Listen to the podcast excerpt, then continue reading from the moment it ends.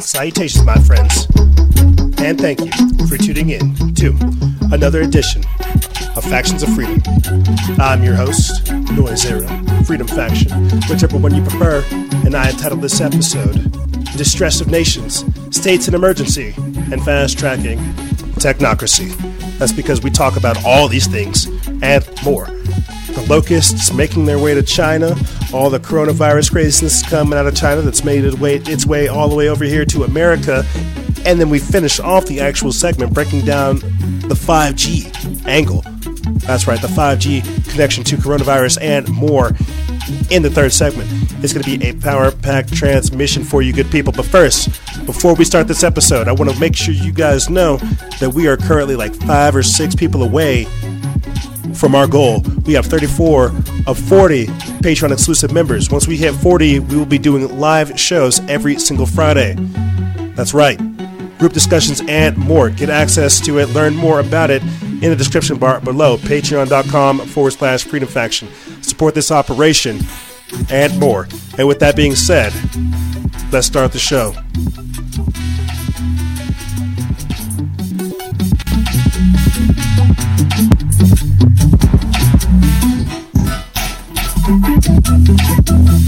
Salutations, my friends, and thank you for tuning in to another edition of Factions of Freedom. I'm your host, Noise Era, Freedom Faction, whichever one you prefer. This is show number 1007, season 10, episode 7. I figured I'd start this episode off by letting you good people know that you've actually been listening to the maniacal works of a villain. Don't you know? I'm a villain, can't you see? I'm not a good guy. I'm a bad man. I'm a bad guy. Yeah, that's right. You've been listening to the methodical creation of a wicked, wicked man. That's me. You've been helping create a villain. You haven't been watching the rise of a hero or someone for the people. No, you fools. What you've been doing is watching and participating in the growth of an evil, evil genius. I have to say this clearly in jest because some people have a misconception as to what we're doing here. Some people are kind of lost as far as the purpose of this type of work, what we're doing, who we're trying to become, who we're trying to uh, basically summon forth from ourselves and everyone else. No. No, that's a joke. You've actually been listening to the creation of a villain. That's right, my dastardly deeds. Yes, every single week, you great people have been tuning in to the evil adventures of EJ. This isn't Factions of Freedom. No. This is the diary of a diabolic du- diabolical dude. oh, man. You know, I've been wanting to start this ep- start off an episode like that for so long. Just letting you guys know that I'm a villain, right? I had to come clean. I had to tell you, I'm an evil, evil man. Don't you know the E for EJ stands for Evil J?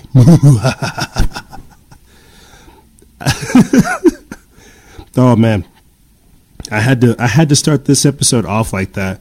Uh, add a little bit of levity to the situation because people, you know, people love to think that your boy over here is like a troll, an agent. I work for the feds. You know, I'm just some middle-aged uh, heroin addict in my mother's basement in Utah. You know, people have a crazy misconception as to who we are. Then I figured I'd just, you know, let them know that they were right, that I am evil, that I am addicted to heroin and meth at the same time. you know, that, that's how we're able to get all this done, don't you know? Thanks, thanks China for the fentanyl. Uh, and I have to, I have to laugh at that because these are the paranoid delusions that we are confronted by or confronted with, the projections that are out there, the misconceptions that sometimes need addressing. So yes, you know, I am a uh, Gleek from I am a Gleek from the planet Marbulon, and I actually do worship the devil. Duh.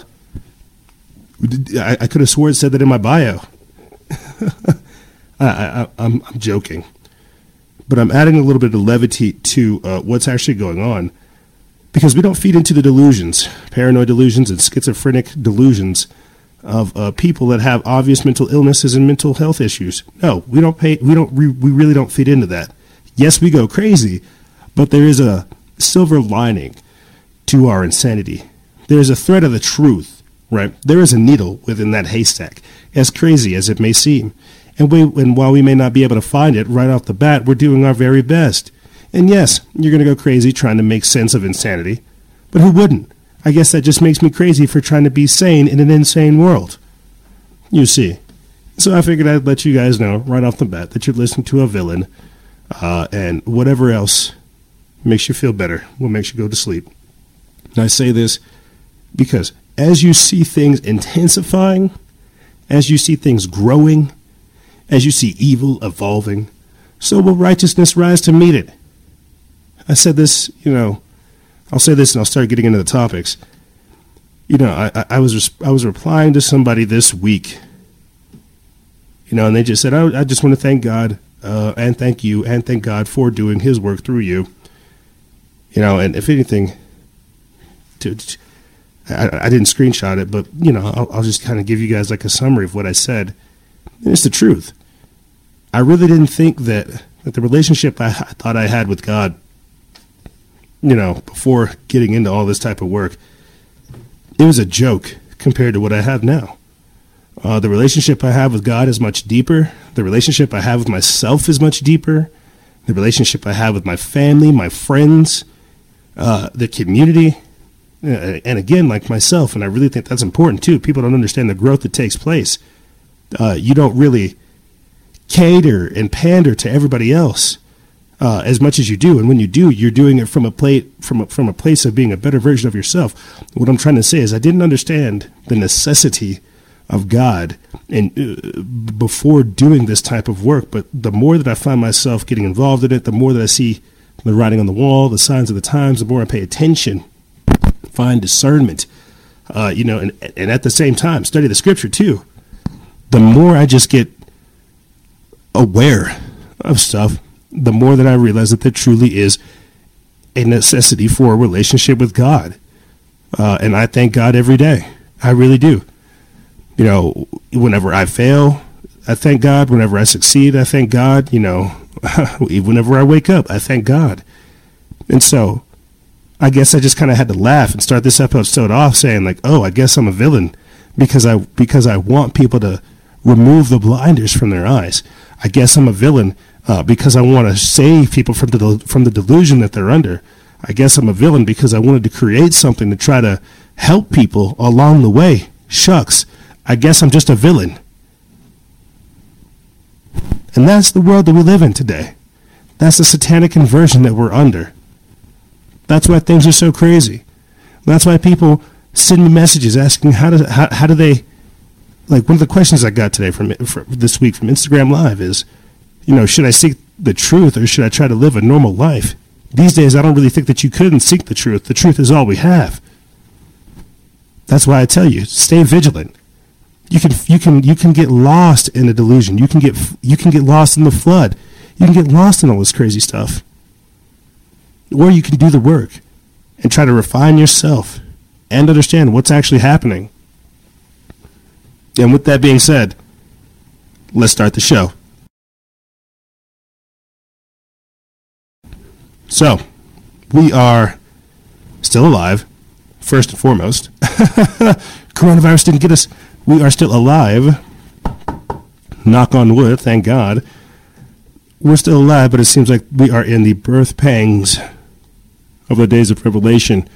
I don't want to say the end times and things like this because it sounds apocalyptic, but we are definitely in the birth pangs of craziness. Now, before we get into the coronavirus we're going to be talking about, you know, political things. Uh, the New Mexico sheriffs preparing to sue over the gun flag laws, the thousands of migrants that are attempting to enter Greece, as well as the eco anxiety ridden children. We've talked about them before. Uh, it's a support group basically for people who have eco anxiety. We're getting into all this stuff, the distress of nations, and more in this edition. But first, I just I just kind of want to start this off by letting everybody know that despite everything that we're doing here, it is important for people to take steps and measures within their own life uh, so they're so they're not caught slipping. Earlier this week, you know, earlier this week we did an Instagram live, and you know, if you guys really didn't listen to it, you're going to hear nothing but problems and solutions at the same time. The beautiful thing about what we're doing and the and the and the network that we've created is we don't sit here and complain about all the problems. We talk about the solutions. But now that we talk about the solutions, we have to ask, okay, if this is what we're able to digest and what we're able to understand, what is it that we're being hidden from? What what what is the true purpose of everything we're experiencing? You see. I digress. Let's let's start getting into the news. It'll all make sense once we start putting it together.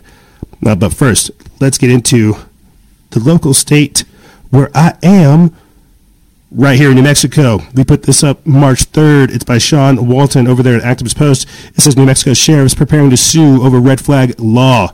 It says Cibola County, New Mexico Sheriff Tony Mace says he and other sheriffs from around the state are meeting with attorneys this week as they get ready to file suit over the state's new red flag gun law. Signed last week by Governor Michelle Lujan Grisham. During the signing ceremony, Grisham said that the sheriffs who weren't prepared to enforce the new law should resign, but Sheriff Mace and other sheriffs are taking the matter to court instead. Mace said that the sheriffs will be holding meetings with several different attorneys over the next few weeks to discuss litigation strategies before filing suit to block the law from taking effect. Mace believes that the new law infringes on the rights of residents in New Mexico and not just their right to keep and bear arms.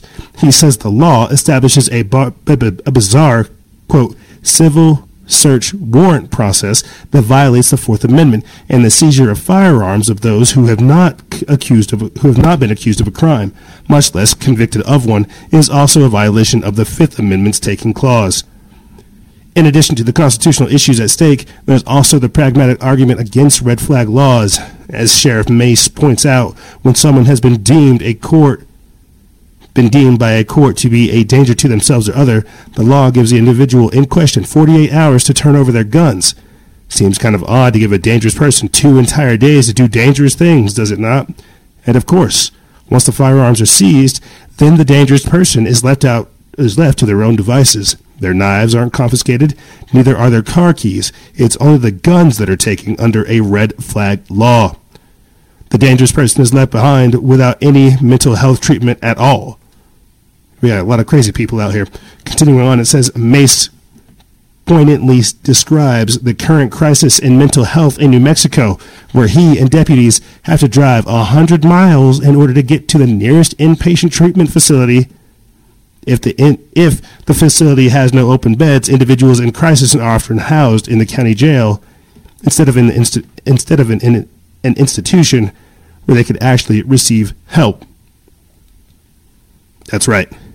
We got crazy people out here, and there's really not like an, a, an effective process with dealing with them. Really, um, the sad part is is I'll put it to you this way I went home for Christmas, got one of my cars stuck going up the main hill uh, towards up north, I'll just say. Cop buddy uh, realizes I'm stuck there.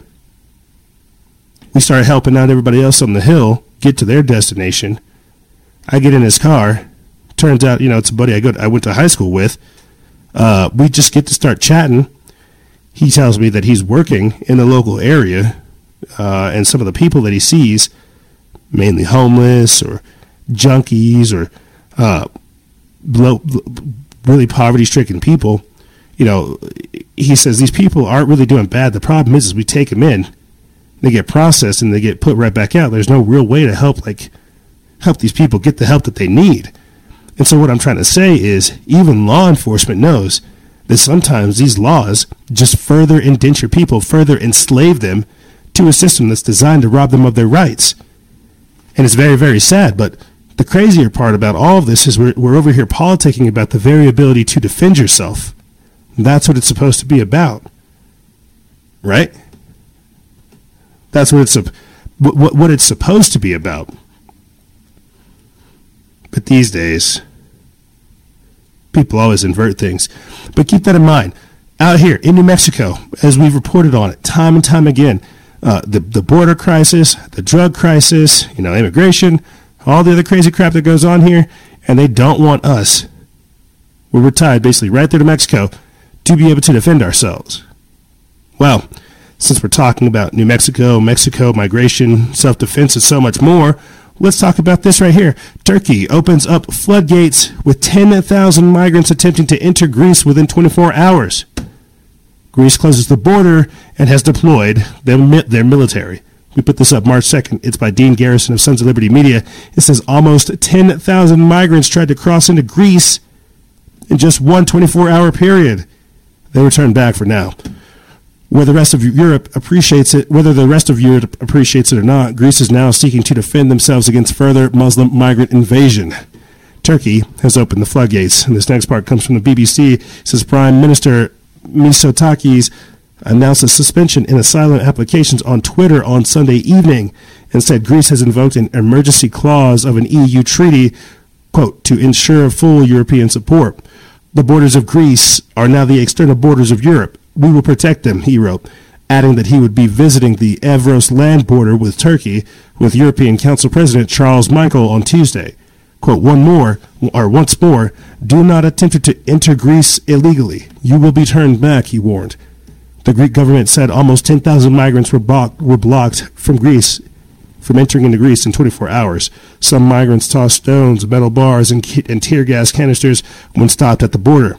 Uh, Greek guards fired tear gas. Front 14 adds that following the military escalation between the Russian backed Syrian army and the Turkish regime, combined with annou- announcements from Turkey that it would be making good on previous threats to flood Europe with migrants, Greece has completely sealed off its border with Turkey.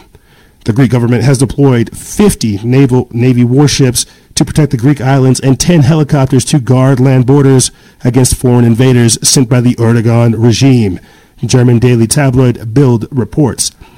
The seemingly drastic moves come after a veiled threat made by the by the spokesperson for Turkey's ruling AKP party, Omer Celik, who earlier alluded to the fact that Turkey's border to Europe could be not could be opened. "Quote: Our refugee policy remains the same, but here we have a, a situation we can no longer keep the refugees."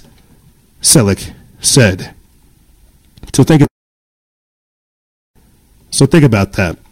Ten thousand refugees within like a single day, flooding your border, and them saying you do not have the right to protect yourself. You do not have the right. Here, for, uh, for, for video listeners, for video watchers, I'll give you guys an example right here. Millions of refugees moving toward the EU.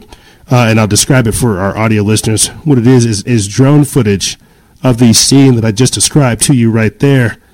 Tens of thousands of refugees uh, literally scattered about. I hate to sound like a crazy person, but it looks like ants, all just escaping a field uh, with tear gas, tear, can- tear gas canisters or smoke canisters off in the off in the distance, three or so off in the distance. Here, let's take a listen.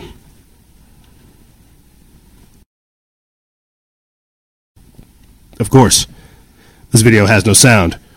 I'll read the article. It comes from Zero Hedge. They put this up March 3rd. It says Turkey has upped the ante in both Idlib, where its military is busy attacking Syrian government forces in a state of open war, and its state and its stance towards Europe after late last week, making good on threats to quote open the gates for refugees fleeing Syria's war, its war-torn northwest. But European leaders are standing by Greece and Bulgaria, saying that the EU's borders are shut. Already, over 35,000 refugees are reportedly at EU borders under watch of Turkish security, which had been ordered last Friday to, quote, stand down, while thousands try to force their way into Greece and Bulgaria and make the dangerous drip, trip in rubber boats across the Aegean. As we've detailed, there's a sense of chaos and panic at the borders, the Greece, with Greece's military response aggressively trying to keep migrants out. Quote, millions of millions of refugees will soon be moving towards Turkey's borders with the EU. And oh my God, it, it, it looks crazy. It literally looks crazy uh, for people, for our audio listeners. I could not imagine uh, Border Patrol, military, law enforcement, or anybody trying to shut that down. The crazy part is, is it's all organized. It's been all organized from the top. Got government, United Nations, saying, "Hey, send these people here. Here's how you do it. Here's the here's the game plan. Here is the game plan." And didn't we talk about this just last week too? How Border Patrol was being given respirators to deal with the Chinese migrants that were coming through over here on our southern border. And I just read to you about how New Mexico sheriffs are saying we're not going to enforce gun laws. What is it to where we can't protect our own borders, to where this idea of nationalism is just being challenged? Let me finish reading this article, then, we'll move on. Quote, says hundreds of thousands of, have crossed Soon we will reach millions, Erdogan said in a speech. However, the UN has thus far counted around 13,000 to have entered Europe since the first wave began last Friday. Quote, the period of Turkey's unilateral self-sacrifice in relation to the refugees has come to an end, Erdogan said, speaking in Ankara. Quote, since we have opened the borders, the numbers of refugees heading towards Europe has reached hundreds of thousands, he repeatedly urged. Hundreds of thousands. He's repeatedly urged NATO, the EU, and Washington to back Turkey's military intervention against the ongoing Russian Syrian offensive in Idlib. He's also charged Europe with ignoring pleas for assistance in dealing with over 3 million Syrian refugees said to be on Turkish territory. Erdogan also warned Syria in, mon- in the Monday speech that it must withdraw from Idlib. Quote, to the lines Turkey has d- determined as soon as possible, or be left without a head on their shoulders. That's right. They are literally threatening. We have nations threatening other nations, saying if you do not take these people, we will flood them anyway. This is crazy. We're not able to protect ourselves, but we have we have other foreign entities dictating to us what we can do. That's crazy. We don't even control our own borders. And I remember too, since we're just since we're just kind of being sanitary, you know, conscious of stuff these days, consumption versus production. Where are the uh, we're talking migration. These people have to eat. These people have to stay someplace. I guess since because we're talking about locusts, migrants, diseases, climate change, apocalyptic t- style stuff, what's going to happen to those people? Where are they going to stay? Are they going to be let in? You can't just have like an entire. You can't have thirty five thousand people. Just the first wave, the initial wave. You can't just have these people staying outside your your country. It's going to be bedlam. It's going to be chaos. Like, uh, it, it just kind of blows my mind. And it's only a matter of time, too, before the spotlight gets shown on the, the migrant waves that are coming here, the migrant caravans that are coming here still. And the cultures they're going to bring, the resources that are going to be consumed, the socioeconomic reformation that will take place, the paradigm shift, the cultural shift, all of these things.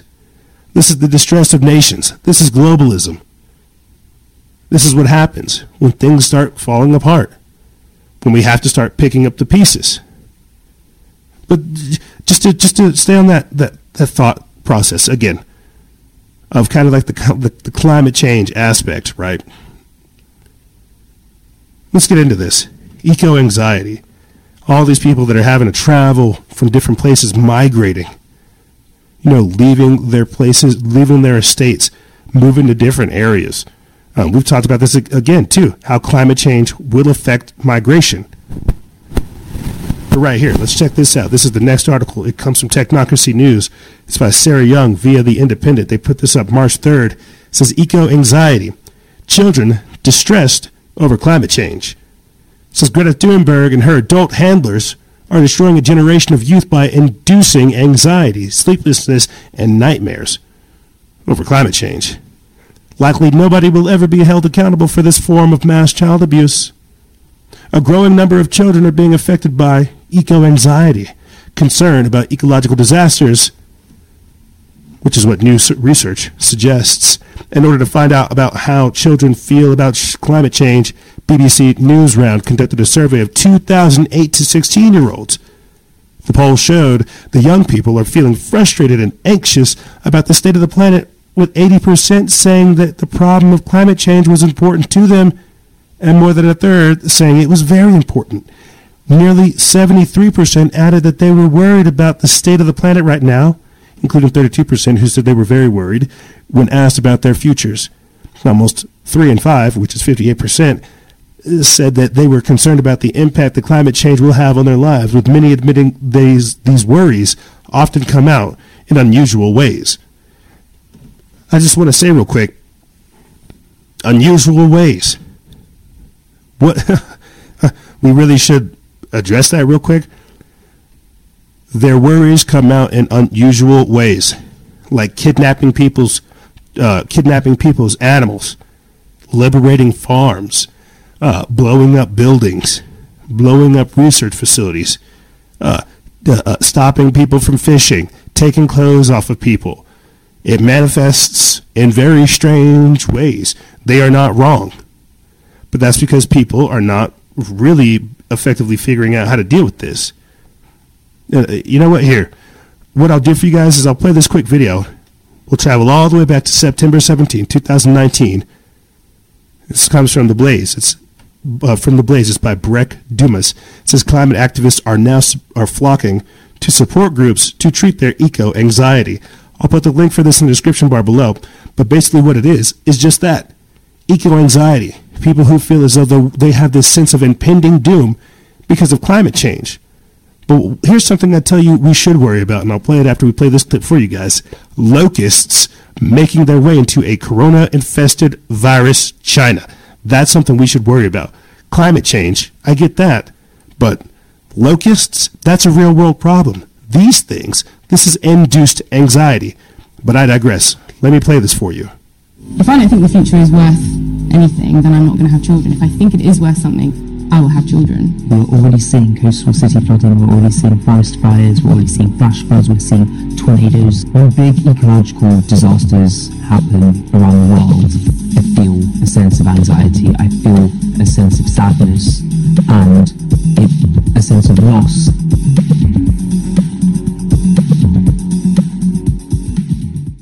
So imagine we go outside and you look up in the sky and there's a comet there. And you know, you've just been told by scientists that that comet is racing toward the Earth and it's going to kill everybody and everything in a big firestorm. And nobody else notices the comet. And you say, hey, look, there's a comet and it's going to kill all of us. And people just don't seem to care.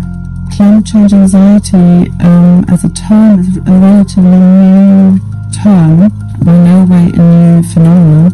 It's an anxiety um, that is about the future and a trauma that we haven't experienced yet, but that we know is going to come our way. Hello, come on in. Hi, I'm. Hi. Hi. Hi, Kate.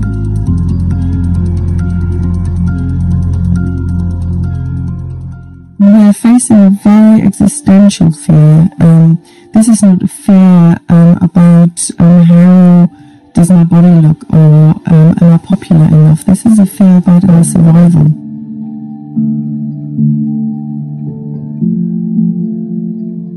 What is it that makes you anxious? What um, what are the thoughts or what are the, the details that when you go there, that's when you touch your anxiety?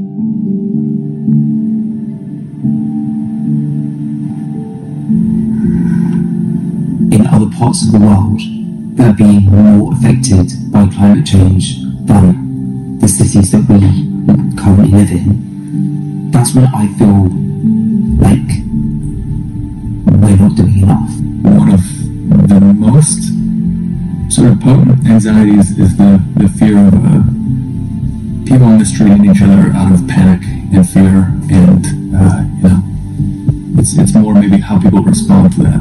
I just keep thinking about a small child, probably myself, Um, and I just think about how innocent my God, I'm already. Um, that memory I have of being a child. And it's so valuable. It is. Be who you were needing when you were younger. I'll put the full link to that clip in the description bar below if you guys want to check out more about ink anxiety uh, and how it is a growing phenomenon. I'll definitely put that link in the description bar below if you guys are curious because it is something uh, that people are really, really getting worked up about. I find it very, very strange. I will not lie to you. Yes, they have legitimate reasons to worry, uh, and this is something that we covered that we covered a lot towards uh, the end of last year because it it was it was a real thing. But at the same time, this is something that I find myself getting more focused on. These problems, they're not going to slow down. That's the sad truth of the matter. It's not going to slow down. The only thing that I can really say uh, in response to it is we can, we have to get prepared. We have to start really, really fixing our mindset to embrace not necessarily like the worst, but but you know you, you know how it works or what they say. Uh, hope for the best, pray for the worst. Pray for the worst, hope for the best. However it works, man. But this is the truth about where we're going. Um, this really is the truth about where we're going and, and, and, and the writing that is on the wall. But the reason why I wanted to play that on the heels of talking about the migrants in in in, in uh, Turkey making their way into Greece is because this is what's happening right now. This is Agenda 21, Agenda 2030, Agenda 2050. Instead, it will set in the stage for Agenda 2050, destabilizing everything, having all kinds of civil unrest, destabilization, chaos, so that they can come through with the order. I think everybody understands the world that we're in right now is becoming increasingly chaotic. But crying never did anybody any good. Being prepared is the only thing we have. You see. Now, this is something that really does worry me. This is something that I feel like does require our attention right here. A scourge of biblical proportions. UN leaders sound alarm on East Africa locust crisis and call for global response. This is something that popped up after we got done recording last week's podcast episode on February 28th for the Waking Times. And I wanted to get this on here because this is something that really does worry me. If they're over there eating up crops in Africa, right, destroying any, that's real climate change, destroying people's ability to create food, engage in barter and trade, and so much more. And then now they're making their way into China where they're already dealing with the coronavirus threat. Who knows what kind of concoction this is going to create?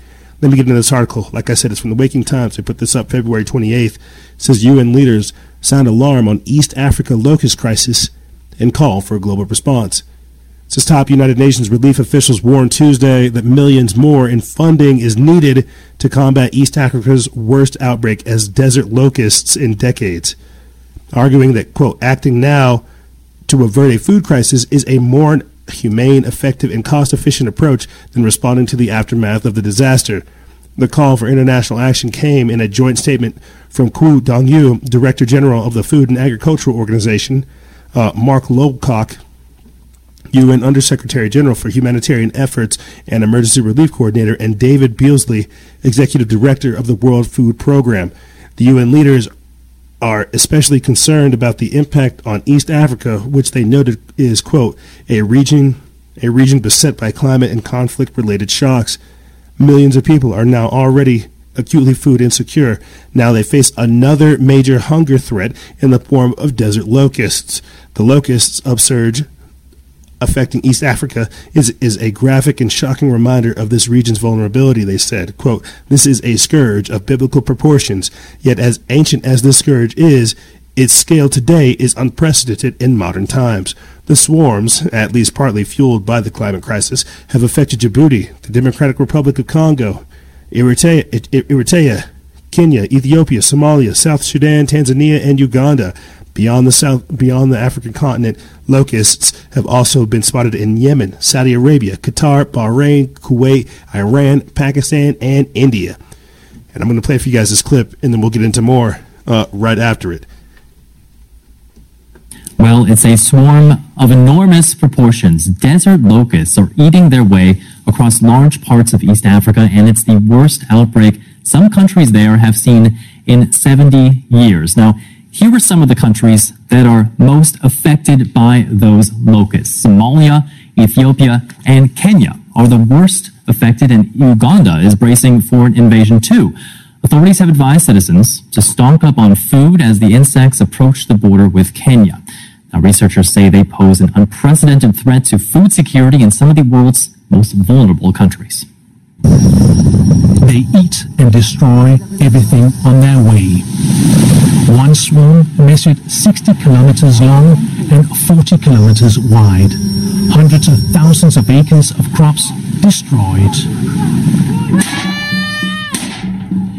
People fight back with whatever means they have. Well, it's a swarm of enormous proportion. Crazy. Crazy.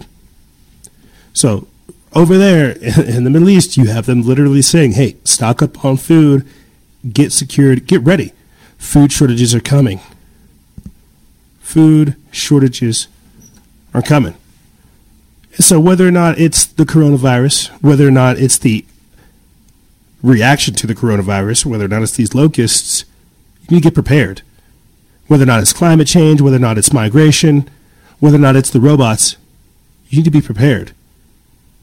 Where we're going, we cannot get caught slipping. And the best way to not get caught slipping is to get prepared. Be aware of all these things, yes, but don't get caught in the shock and awe of what's taking place. Don't get caught slipping. Be aware and prepared. Take the time now. We're, we're, we're not here to sit over here and talk about all these topics forever. That's not what we're here for. What we're here is to start working practical solutions in our life so we can start building that better tomorrow. And guess what? It's going to get a lot a lot worse before it gets better.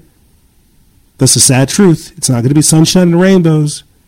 I'm really telling you. And it's going to take people like me and you, whoever's listening, whoever's sharing this, whoever's watching this, it's going to take people like me and you that have these kind of crazy fringe thoughts that are going to propel propel humanity and the future to where it needs to go.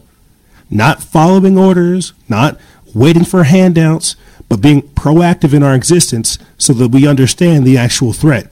We were put here so that we can help others, not so we can sit here in an echo chamber, uh, hanging out, you know, in, in some kind of circular, jerky, circular, jerky man, manufacturing. I don't, you, you get what I'm saying? Some kind of circle jerk fashion. We're not here for that. What we're here for is to get the work done, get the word out, get people prepared, light a fire up underneath people's keisters so that they understand what's going on and what's going down. Stuff's hitting the fan. Are we prepared? But here's what's going to happen, ladies and gentlemen. We're going to take a quick break. And when we come back, we're going to basically be talking about how the coronavirus is hitting us. But guess what? America's underprepared. Half of us think it's a hoax and we don't even want to do anything about it. We're going to be talking about uh, Australia going into state into a state of emergency, Florida going into a state of emergency, Washington going into a state of emergency, Los Angeles going into a state of emergency. We're going to be talking about states in emergency, the coronavirus, and more on the other side. Ladies and gentlemen, don't go anywhere. This is Freedom Faction over here on Factions of Freedom, and we'll be right back right after this.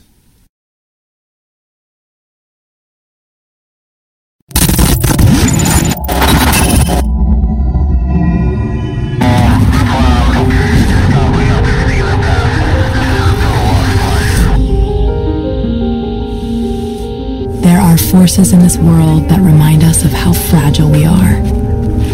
We thought we were safe. We thought it could never happen to us.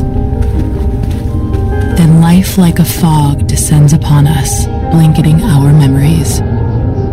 Through the haze, we travel its hidden paths, lost in its secret places. And when the storm, turbulent and immovable, forces us to shelter, we remember. It calls to us, calls us back. Back to the ports and the harbors of our past. We fight the currents that pull and drag us off course, not a light or star to chart the way. And when we arrive, we don't always know it at first. the places we once loved guised by time. Then we see it. The place we've been trying to get back to. Safe at last, we've found our way home.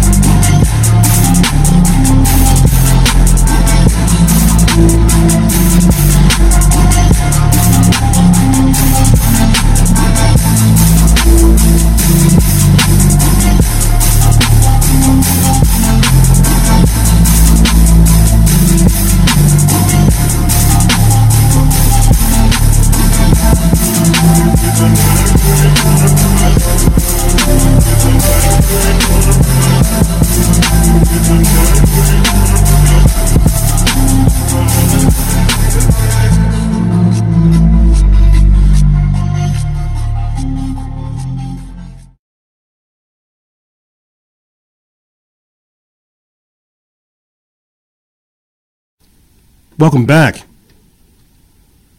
Welcome back and thank you. You know, the world, the world, I'm just a product of the world. I'm a product of my surroundings. I'm a product of God. I'm a product of the world. You know, earlier this week, er, earlier this week, I got up over there on Instagram Live and I got frustrated, as I typically do, because we have so many solutions at our disposal that we sometimes let ignorance guide us. This is dangerous. Ignorance and insecurity, which is two double negatives. That's stupid. That's dangerous. Don't let that kind of crap happen. I got up over here and I talk about how, how woke we are. And I've been talking about this for a while now. How woke we are, but how we just don't do jack squat with it. How woke we are, but how we're really not proactive in living. How we see all these problems, yet nobody's working on solutions. Shucks. Half the time, whenever people try to offer solutions to us, what do we do? We think it's a marvelous idea to sweep it up underneath the rug. We, uh, there, let me cut the crap. What I'm trying to say is we've been watching this thing boil for almost a couple months now since the since the start of 2019 or, or 2020. People are saying it's a hoax. You got markets being shut down, uh, China being shut down, cities being shut down, 11 million people being put on quarantine, people getting snatched up, the Olympics shutting down. oh, is a hoax. See, this is the problem whenever you have created a distrust for institutions, media, government, and more. We are all we have. And so when we start listening to each other in the comments or, or people who, who, who really are trying to downplay things, that's very dangerous. I'm listening to scientists, biowarfare e- uh, experts, people in special operations. I'm watching what the doctors are saying. I'm, I'm paying attention to people who are actually doing stuff not people who who just want me to sit up over here and talk about how the Jews run everything. You get me?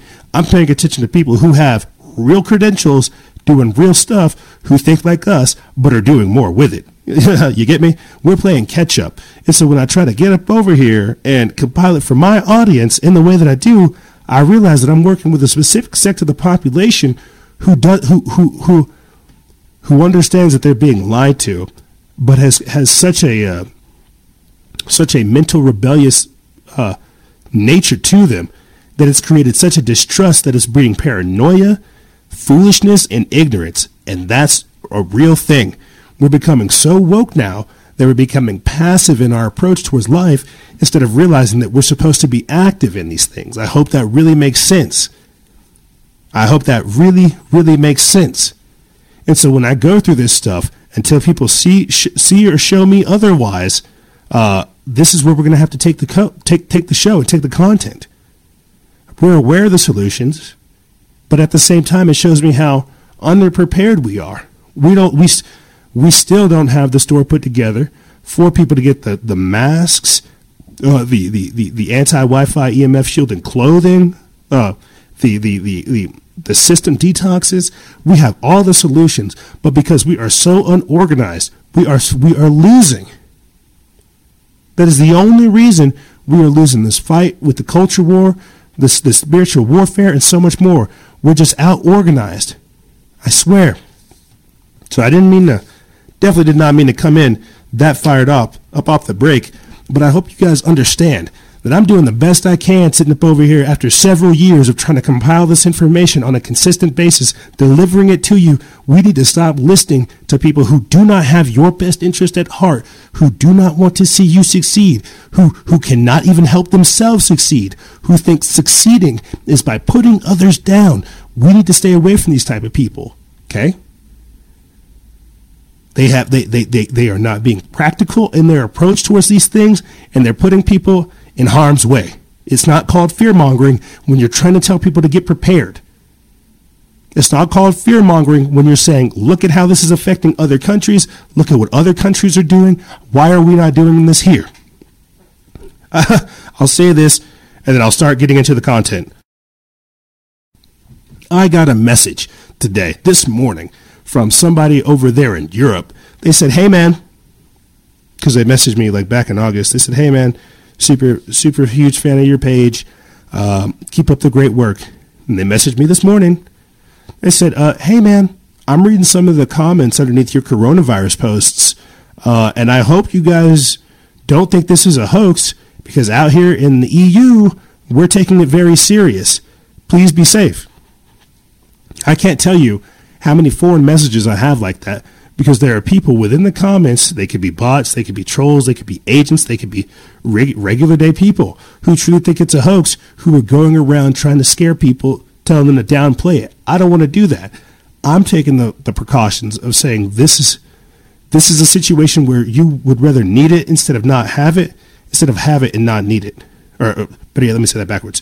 I'd rather you have it and not need it instead of need it and not have it and just taking that that that simple metaphysical step combined with physical real world action of getting prepared of storing food filtering your water taking a firearm getting prepared going for a hike understanding that you have to be conscious of your surrounding doing that that that that both physical combined with metaphysical action that is so much better for you than just just downplaying everything.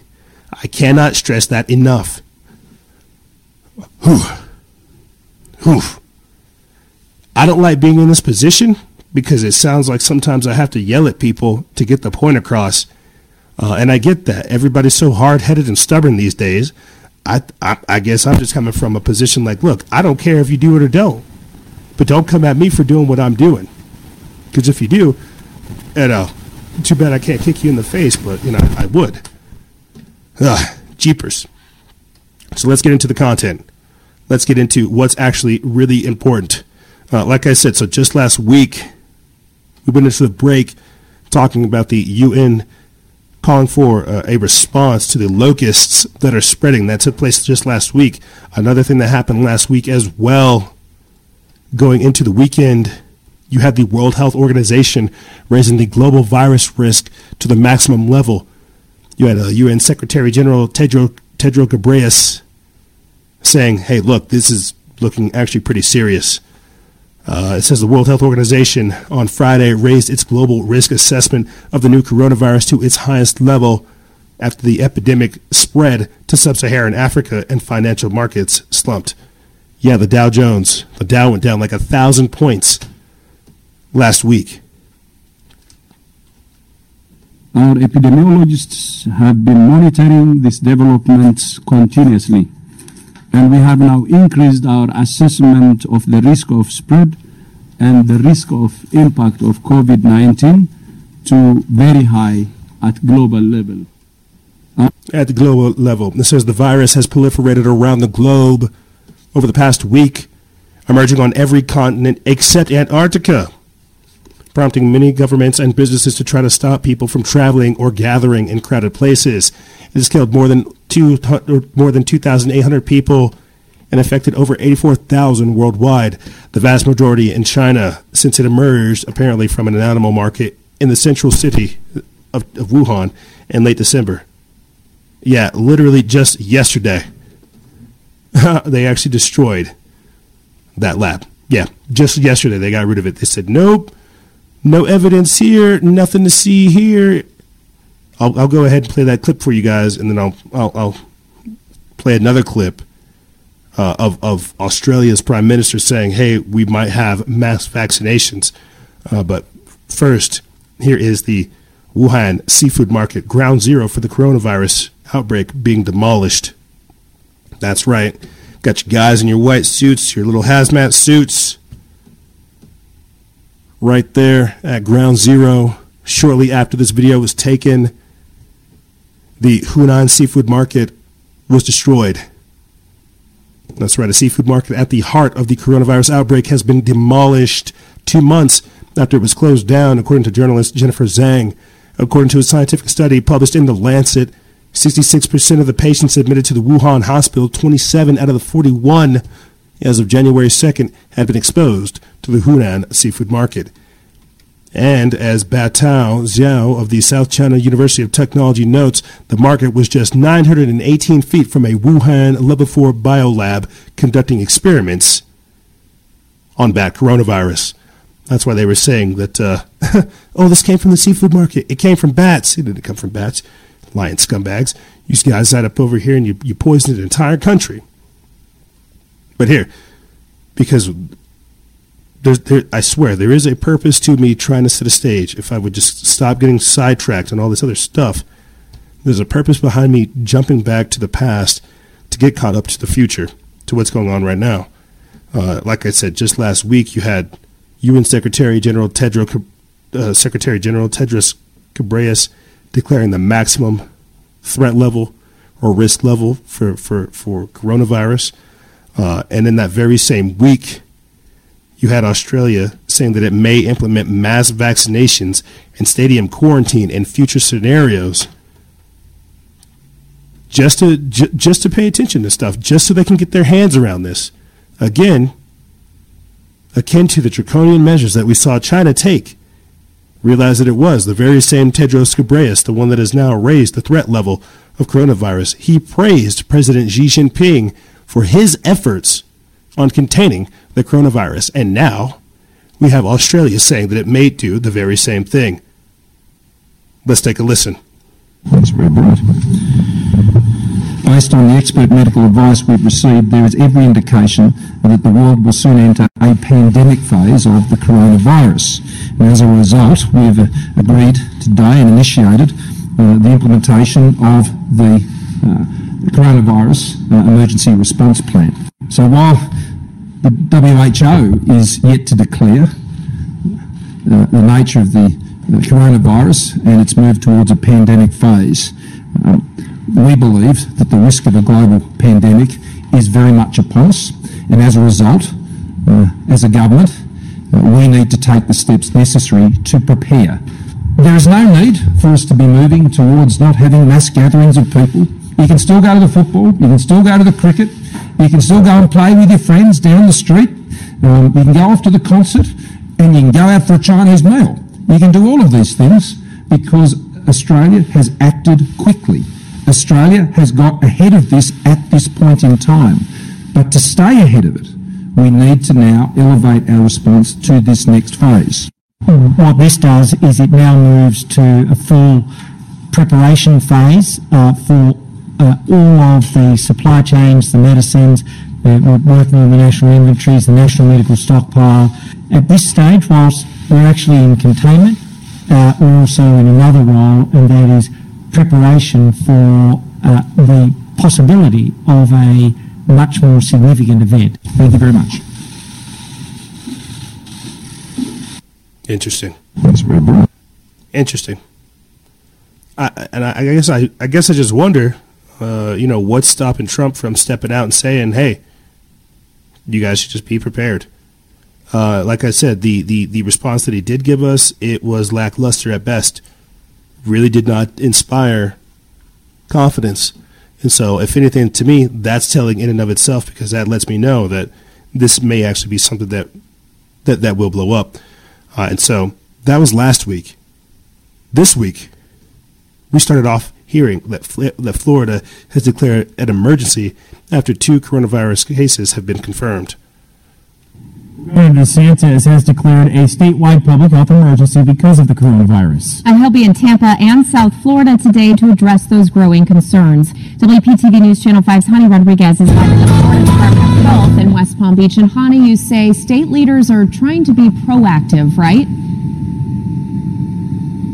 That's exactly right, Ashley. Governor DeSantis says he's working with federal partners as well as health professionals really at every level, including right here, the Palm Beach Health Department, Palm Beach County Health Department, rather, uh, just to make sure that they can handle any challenges that, of course, deal with the coronavirus. That he also said that Florida is well equipped to address future cases of the coronavirus. Governor DeSantis is also working with Surgeon General Scott, Dr. Scott Rivkees to continue discussing their response plan. Now, when he met with Vice President Mike Pence on Friday right here in West Palm, he also requested local testing kits and additional medical supplies for those that may be held in. Yeah, additional test kits because the CDC actually sent out faulty test kits. Yeah, we we still don't know the confirmed cases. And so while they're getting prepared for this initial first wave, just like Greece is getting ready for the second wave of migrants, uh, just like Florida is getting ready for this initial wave, trying to figure out what's going on with them, they said they're prepared for more cases that are coming. Uh, just this week, Mike Pence met with 3M, the people who are designing these masks, saying, hey, we're going to need you to produce a couple hundred, a thousand of these every month or so, meaning that the numbers that we're being told right now are chunk change compared to what's coming down the line. Let me play for you real quick another incident that happened in Florida this week that confirms to me that even more cases, even more things might be going down that we may or may not hear about right here. Florida National Guard, Chemical, Biological, Radiological, and Defense or Nuclear Defense Response Team was spotted in Tallahassee. This is put up by the IntelliHub. It's by Shepard Ambellas. They put this up March 3rd. It says what appears to be a Florida chemical or Florida National Guard chemical, biological, radiological, and nuclear defense response team was spotted on Monday rolling hard through the city in a brisk convoy. Dozens of military and police vehicles were captured on video as they moved to onward toward their destination, which remains unknown at the time. And for audio listeners, I'll just describe it for you. Uh, this is the reason why we put up the video just last week of military equipment being moved in California, but you have uh, medical vehicles, you have Hummers, you have trucks with cabs, you have trucks with with uh, U-Hauls with trailers on top of them, uh, trucks that look like they have full blown mobile bases, uh, more hum- Hummers, more Hummers, uh, p- and police escorting them, and then another Hummer carrying a generator. This is nuts. So right now, as of as of reading this to you guys right now, it has two thousand one hundred or twenty one thousand one hundred and three views. This is nuts. This is the reason why we have shows or why we have pages like ours, so we can point this type of stuff out. And so let's just real quick take a detour to get caught up on the current number of cases of the coronavirus, the, the tracker that we've been using. Uh, as we went out to the, as of February 28th, last Friday, we had 60 confirmed U.S. cases. 60 confirmed U.S. cases. you had 83,000 total confirmed cases, 28,000 or 2,800 confirmed deaths, uh, 36,000 recovered. Now, as of today, we have 206 cases. That number has doubled, almost tripled, or uh, almost quadrupled. 60 cases to where we are at now at 206. We now have 9,000, uh, 97,000 confirmed cases, 3,000 total deaths, 53,000 total recovered. But in the U.S. alone, we have 11 deaths, 8 recovered, the majority of them in Washington County. Don't worry, we will get to what's going on there shortly. And if you guys want access to that reader, we actually will put the link for that in the description bar below uh, so you can get access to it. Keep your eye on it. But let's let's let's talk about this. What's going on in Washington? Why are these types of things happening? Right here, six people dead from the coronavirus in Washington. This is as King County has declared their emergency. What is going on? So the numbers are being skewed. The number we're being lied to about the numbers. We don't know what's really going on. The test kits that they're sending out are faulty. You know, they're they're they're increasing the quarantine period. This is an absolute screw a canard. This is a screwball. They dropped the ball. And so now, rather than alert the public, they have to gradually start taking care of things behind the scenes, saying, "Hey, uh, we'll, we'll, we'll get this situated over here. Don't you worry. Hey, we're just going to declare an emergency over here. Hey, don't worry. We're just going to quarantine these people here. I didn't point this out as well, but going, uh, and, and, I, and I talked about this just last week. More than 8,000 people were underneath monitoring because they had the potential of having coronavirus in California. And then over 200 were being monitored in New York. So you tell me, of the 200 confirmed cases that we have, how much larger is that number going to be? How much bigger is this epidemic than we're being told? So here, uh, let me play for you guys this quick clip, and then we'll get into the article. It comes from the Epoch Time or from the Epoch Times. It's by Jack Phillips. They put this up March second.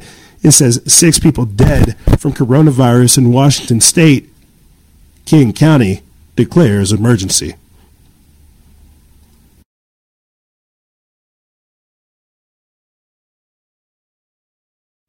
Oh, okay. Oh, oh, okay. It's, it's not playing. We are going to restart that because it's important. We're going to restart that and get that up for you guys. King County has declared an emergency after six people are dead from the coronavirus in Washington state. A second coronavirus death and more local cases. Some schools closed, buses getting cleaned, as thousands of people stock up for a possible quarantine. You can't even find hand wipes anymore. Yeah. They're not in the stores. They're, yeah. I yeah, it's a mess. It was, it was chaos. And now, the very people who protect us face possible exposure. As we test more, uh, we'll likely find more cases. KIRO 7 goes in depth, separating the fact from fiction in this coronavirus emergency. And we start with breaking news. In the last 40 minutes, public health officials confirmed a second person died from the coronavirus in King County. Washington in a state of emergency as the virus spreads. Right now, there are a total of 10 confirmed cases in King County, including the two people who died, three cases now in Snohomish County. We have team coverage of the coronavirus emergency. The second coronavirus death. Yep. Some people are actually saying that the coronavirus in its current mutation has been here in America for roughly four months or so. Yeah. That it's actually been here a lot longer, and that's a reason why they're also not trying to down, not trying to upplay it because it's been here a lot longer, and it should have caused a lot more damage, but it hasn't. We're not really sure. Uh, just to stay on the tip of talking about Washington, so people are informed. Uh, it says right here 27 Washington state firefighters are under quarantine for potential coronavirus exposure. It goes on to say that uh, Washington State is buying a motel to isolate the coronavirus patients. So, unlike China, where they built that hospital in eight days to handle the overload of people that were there, uh, we are just buying hotels to monitor people and converting them. Yeah, That's what I mean by how crazy this epidemic is. You know, and, and, and again, another thing we have to keep in mind is that it is the flu season. You may hear it in my voice. I'm a little raspy. Does this mean that I have coronavirus? How do we know if these are crappy test kits and faulty test kits? It shows the same symptoms. And what's even worse is if you get over this, you get over the cold, you ha- or you get over the coronavirus, you have the ability to again to where it's to where it's even more lethal. So this is this is a chimera of a beast of a disease. This is a monster. This is something we all don't know. So I feel like by downplaying it and saying it's a hoax, that's very dangerous. What's even worse is not taking proactive steps in your own life to to, to change your your lifestyle, change certain behaviors. Don't go out so as much. Uh, be a little bit more sanitary. Pick up you know some some better hygiene tips. By downplaying it as a hoax, you're actually harming not only yourself but others in the process. Uh, so, getting back into the news, so we can still stay on topic here. Uh, right here, Los Angeles officials declare emergency, confirm that there is a new coronavirus case. And just before I play this video for you guys, realize that when we went into the weekend, there was a confirmed mysterious new case that took place in California where it came from like an unknown person. It came from like an unknown vector. So now, so we're not only talking about community-based transmission, human to human transmission, but we're also talking about this disease mutating and showing up in different ways. We've got to get our hands and our minds wrapped around this. This is why I'm trying to figure out the easiest way to talk about this. Uh, but I digress. Let me play for you guys this clip. We won't play the entirety of it, but we'll play a little bit of it. Let's let's let's get into this. Breaking news tonight of a different sort. A new case of coronavirus confirmed in Southern California. CBS News' Jeff Vaughn live in the newsroom with the latest developments on that. Jeff. Yeah, Kaiser in West LA is overseeing care of the patient who is at home in self-isolation right now. Few details being released at this time, but they did give us this statement tonight, which reads in part, we are in touch with that person and monitoring the patient. We're also focused on delivering excellent care while ensuring the protection of our members, physicians, and staff. We asked you all here this morning for a very important announcement about Los Angeles County's response to the novel coronavirus, the proclamation of a local emergency, and the Department of Public Health's declaration of a local health emergency. Since we scheduled this announcement, our Department of Public Health has determined that there are additional new cases in Los Angeles County, which our Director of Public Health will detail in a moment. First, I want to inform the public that as the chair of Los Angeles County Board of Supervisors, I have just signed a proclamation declaring the existence of a local emergency. I want to reiterate that this is not a response rooted in panic. We've been preparing with our local, state, and federal partners for the likelihood of this scenario. This declaration of a local emergency will facilitate our efforts to coordinate with all our partners and jointly implement effective strategies to protect our residents. It is one of those days that um, we knew perhaps this was coming, but LA County's prepared. And I really do want to uh, give a shout out to our Department of Public Health, our director and her staff, as well as our partnership with the City of Los Angeles, as well as our partners at the federal level of government. This isn't something totally new to us, but I would say to you that we have been working our staff behind the scenes to understand and be prepared for what is to come. And it's not uh, with a light heart. It's really more of a, a steady and, how can I say, a forward thinking of how we can better prepare our 10 million residents. In the last 48 hours alone, the LA County Department of Public Health has confirmed six new cases of the novel coronavirus in our community. To ensure that the county is further prepared, these two declarations of emergency will allow us to further draw down resources from both the federal and state levels of government. We need every tool at our disposal to make sure we're ready to support any coronavirus patients who are diagnosed and to prevent any further spread. There's been too much misinformation spreading around, and as we expected, it's cultivating fears and is leading to racial profiling. We must also ensure we take preventive measures my to gosh. help prevent the spread of the virus. So I'm gonna I'm gonna go ahead and just cut it off there. Racial profiling of Chinese people because they may or may not have the coronavirus. Yeah, okay. Well, you you you get what's going on. People are freaked out. That's the only reason something like this would happen is because people are freaked out. Um, for our, f I'll put the link for that in the description bar below, in case you guys are curious, because uh, there is more that is said with the actual uh, Los Angeles County leaders. But I think people should really know that this is something that they should prepare for. Pure, plain, and simple. Um, you know, one of the reasons, one of the things I'm worried about with California in and of itself, Los Angeles. I'm not sure if that's it specifically, but you know, the the the homelessness crisis, the feces, the drugs, all that stuff. The homeless would be the perfect vector points or the perfect incubators for this stuff to get for for for for it to get worse. So it really is an epidemic when you start breaking it down. Uh, we've talked about people violating self quarantine, people violating the quarantine orders. Like really think about think about how think about how ba- how good crime how bad how good bad crime is on a good day. Think about how bad crime's going to get on a bad day.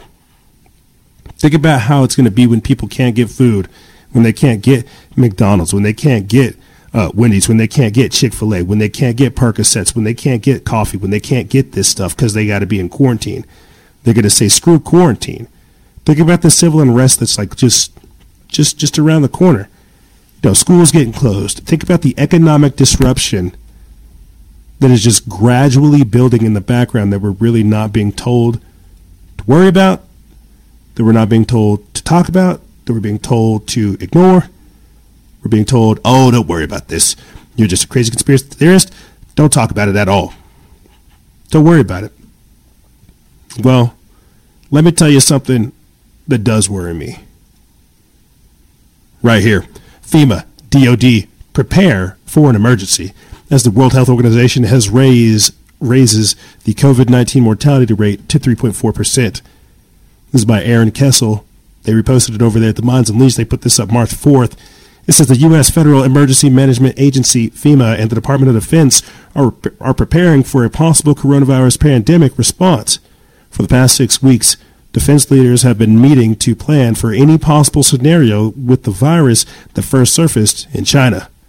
Quote, We've issued a variety of memoranda and directives advising the force on how to deal with the coronavirus, Defense Secretary, Defense Secretary Dr. Mark T. Esper said in a DoD press release. Esper emphasized that the commanders at the at all levels have the authority and guidance they need to operate. U.S. Northern Command remains the global in- integrator for all DoD efforts and entities, Esper said. Quote, My number one priority remains to protect our forces and their families. Second is to safeguard our mission capabilities. And third is, is to support the inter- interagency whole of government approach. We will continue to take all necessary precautions to ensure that our people are safe and able to continue their very important mission. Commanders are taking all necessary precautions because the virus is unique to every situation and every location. Quote, we're relying on them to make good ju- judgments. Meanwhile, FEMA is also making preparations amid the possibility that President Donald Trump makes an emergency declaration to bring in extra funds and personnel to assist the administration's coronavirus response, NBC reported. I, I- just want to say this real quick, too. I didn't get around to posting it, but Trump donated his salary. Uh, he donated some of his salary to the coronavirus funds to make people aware of what was actually going on because this is actually growing into a bit of an epidemic. And I think the World Bank, yeah, that's right, the World Bank is providing $12 billion in immediate support for countries coping with the health and economic impacts of the COVID 19 outbreak. Uh, you also have the feds slashing rates because of the coronavirus outbreak. So, again, these are all anecdotal, peripheral things that are taking place that allude to me that the coronavirus is actually real. So whether or not it's an outbreak of deadly proportions, you know, end of the world type of stuff, whether or not that's real, it, it, that can be up for debate. What I'm trying to talk about again is the socioeconomic and the socio-political ramifications and implications of this. how this is affecting everything. You see. And we'll get into Donald Trump's uh, uh, uh, uh, Surgeon General saying stop buying masks. We'll get into that. We'll get into all the other crazy things that are happening, but I just think people need to pay attention to the writing on the wall and the signs of the time. But let me get back into this article. It says, according to NBC, documents show that the agency is actively planning to provide disaster relief funding to state and local governments as well as federal assistance. Quote, to me, this is another indication that the president and the White House are finally aware of the gravity of the situation, said Michael Cohen, who was, who was FEMA chief of staff during the Obama administration. Quote, they need to consider all tools available to them and have contingencies for action. The World Health Organization has also recently upgraded the death rate of the virus, starting, uh, uh stating it is now 3.4 percent, an increase from the previous two point, from the from the previous two percent. I also want to say this too, uh, because we're talking about quarantine, self quarantine, isolation, medical martial law, FEMA camps, all this other crazy stuff. I'll I'll I'll, I'll put the link for this in the description bar on the later. They can come snatch you up, and that's what I tried to talk about earlier this week on Instagram Live. They can come snatch you up. Either you report yourself or someone reports you. They can come snatch you up. There's an article on our on our page, a post where it talks about what can government do when trying to force people into quarantine. We saw China kidnapping people and putting bars over their doors to make sure they don't leave but what happens when that comes here? If you guys have questions, it's like a 10 slide thing. I'll put the link for it in the description bar below so you can check it out. But they can come detain you. This is why they have to start the states of emergency, what they have to put us into like a state of emergency to override your rights. That's why martial law is just that as well. Once that happens, you have no more rights. You have to follow orders or get shot. It, this, that's the only choice you have. You see. But here, let me get in this article and I'll finish up. It says uh, globally, quote, globally, about 3.4 of the reported COVID 19 cases have died, WHO Director General Tedros Ghebreyesus said during a press briefing at the agency's headquarters in Geneva. In comparison, seasonal flu generally kills as fewer than 1% of those infected, he said. The Mind Unleashed sifted through over 100 articles to bring you all six breaking news headlines that you need to know about the current outbreak. You guys can figure out figure that out there. They also came up with a uh, survival guide, unless you're cu- if you're curious.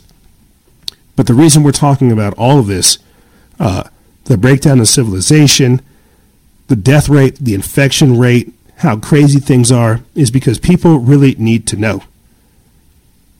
There are reports coming from some people in the Pentagon saying that approximately 3 million people could die from this.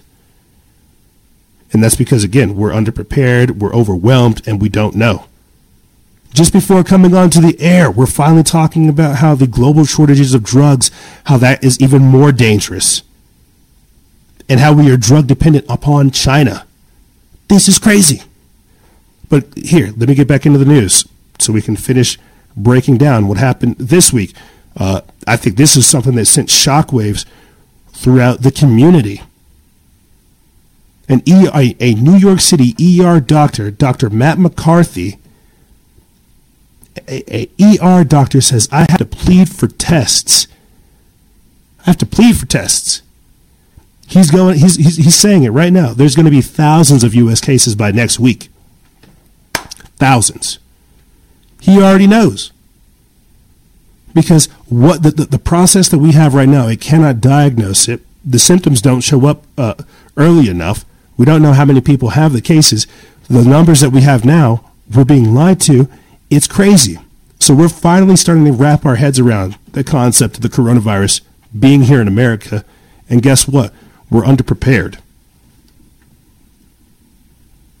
Discovered in 1927, became commercially available in 1944.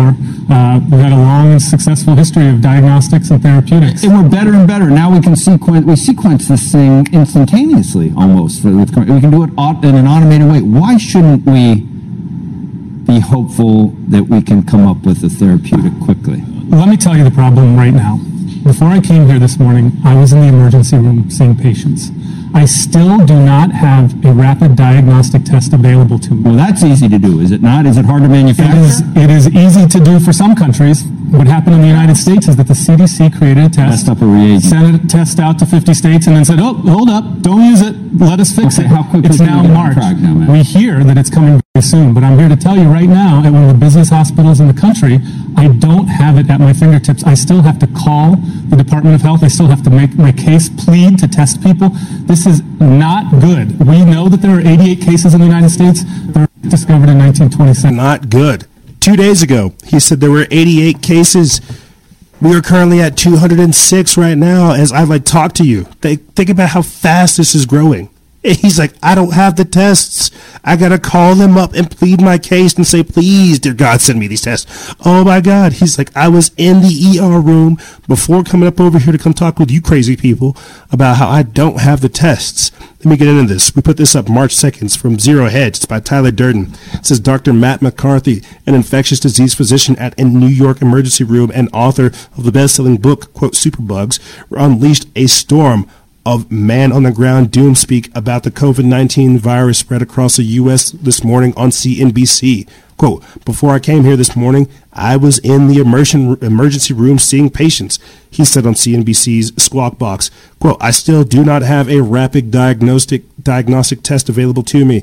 Alongside former FDA Commissioner Dr. Scott Gottlieb, McCarthy pointed to problems identified with the Center for with the CDC's diagnostic test for the virus. The CDC sent test kits earlier in the outbreak to public health labs around the country, but those test kits were problematic and potentially inaccurate, CDC officials have since said. McCarthy, a staff physician at New York Presbyterian Hospital, says he still does not have access to test kits. Quote, I'm here to tell you right now, at the, one of the busiest hospitals in the country, I do not have at my fingertips. He said, I still have to make my case, plead to test people. This is not good. We know that there are 88 cases in the United States. There are going to be hundreds by the middle of the week. There are going to be thousands by next week. And this is a testing issue. In contrast to McCarthy's, quote, in the field analysis, the TV doctor Drew Pinsky claims, quote, it's overblown press created hysteria. As Summit News' Steve Watson notes, uh, David Drew Pinsky, otherwise known as Dr. Drew, has slammed the media for overhyping the coronavirus, leading people around the world to, to panic buy provisions and medical supplies. Speaking with the Daily Beast Live, Dr. Drew said, quote, let me frame it this way. We have in the United States 24 million cases of flu-like illnesses, 180,000 hospitalizations, 16,000 dead from the influenza. Why is that not being reported? Why is that? Why isn't the message, get your flu shot? He added. In a previous appearance on the show, Dr. Drew urged that, quote, we are not overreacting. The press is overreacting, and it makes me furious. The press should not be reporting medical stories as they know how to report it. He continued. I'm just going to go. I'm just going to go ahead and say, this is that the, the coronavirus is not the flu. The coronavirus is not the flu. We know the we know the history of the flu. They have been trying to tackle the flu forever. This is man-made. This is brand new. We don't have a history of this. We are the history. This is an evolving case. We don't know what's going on with this. So acting like we do is very dangerous and stupid. We don't know. This doesn't have like a history. That's why Bill Gates is saying this might be the 100 year plague that hits us every so often. That's dangerous. So, so, so let me get this straight because I'm going to play for you guys a real quick clip after this. It's, it's, a, it's a Donald Trump saying that we're going to get those vaccines together for you guys. I'll, I'll play that for you right after this. So let me get this straight. We aren't even able to uh, properly diagnose this, and we're rushing to get vaccines. That, to me, is very dangerous. We're talking about I Am Legend here. For people who don't know what that is, it's Will. It's a movie with Will Smith in it, where basically it picks up after there's been a massive die off of life because they found like a cancer vaccine and they injected too many people with it and it mutated and killed people.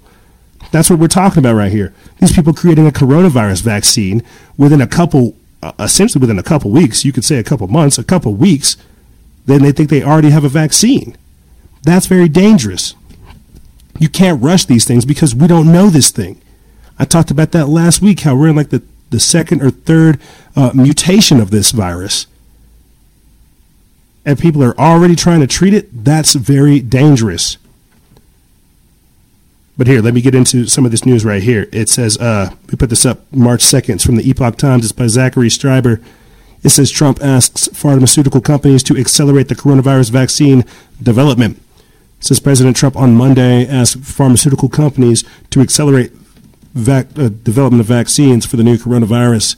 Trump, speaking in Washington, will meet with executives from the companies later on Monday at the White House along with members of his coronavirus task force.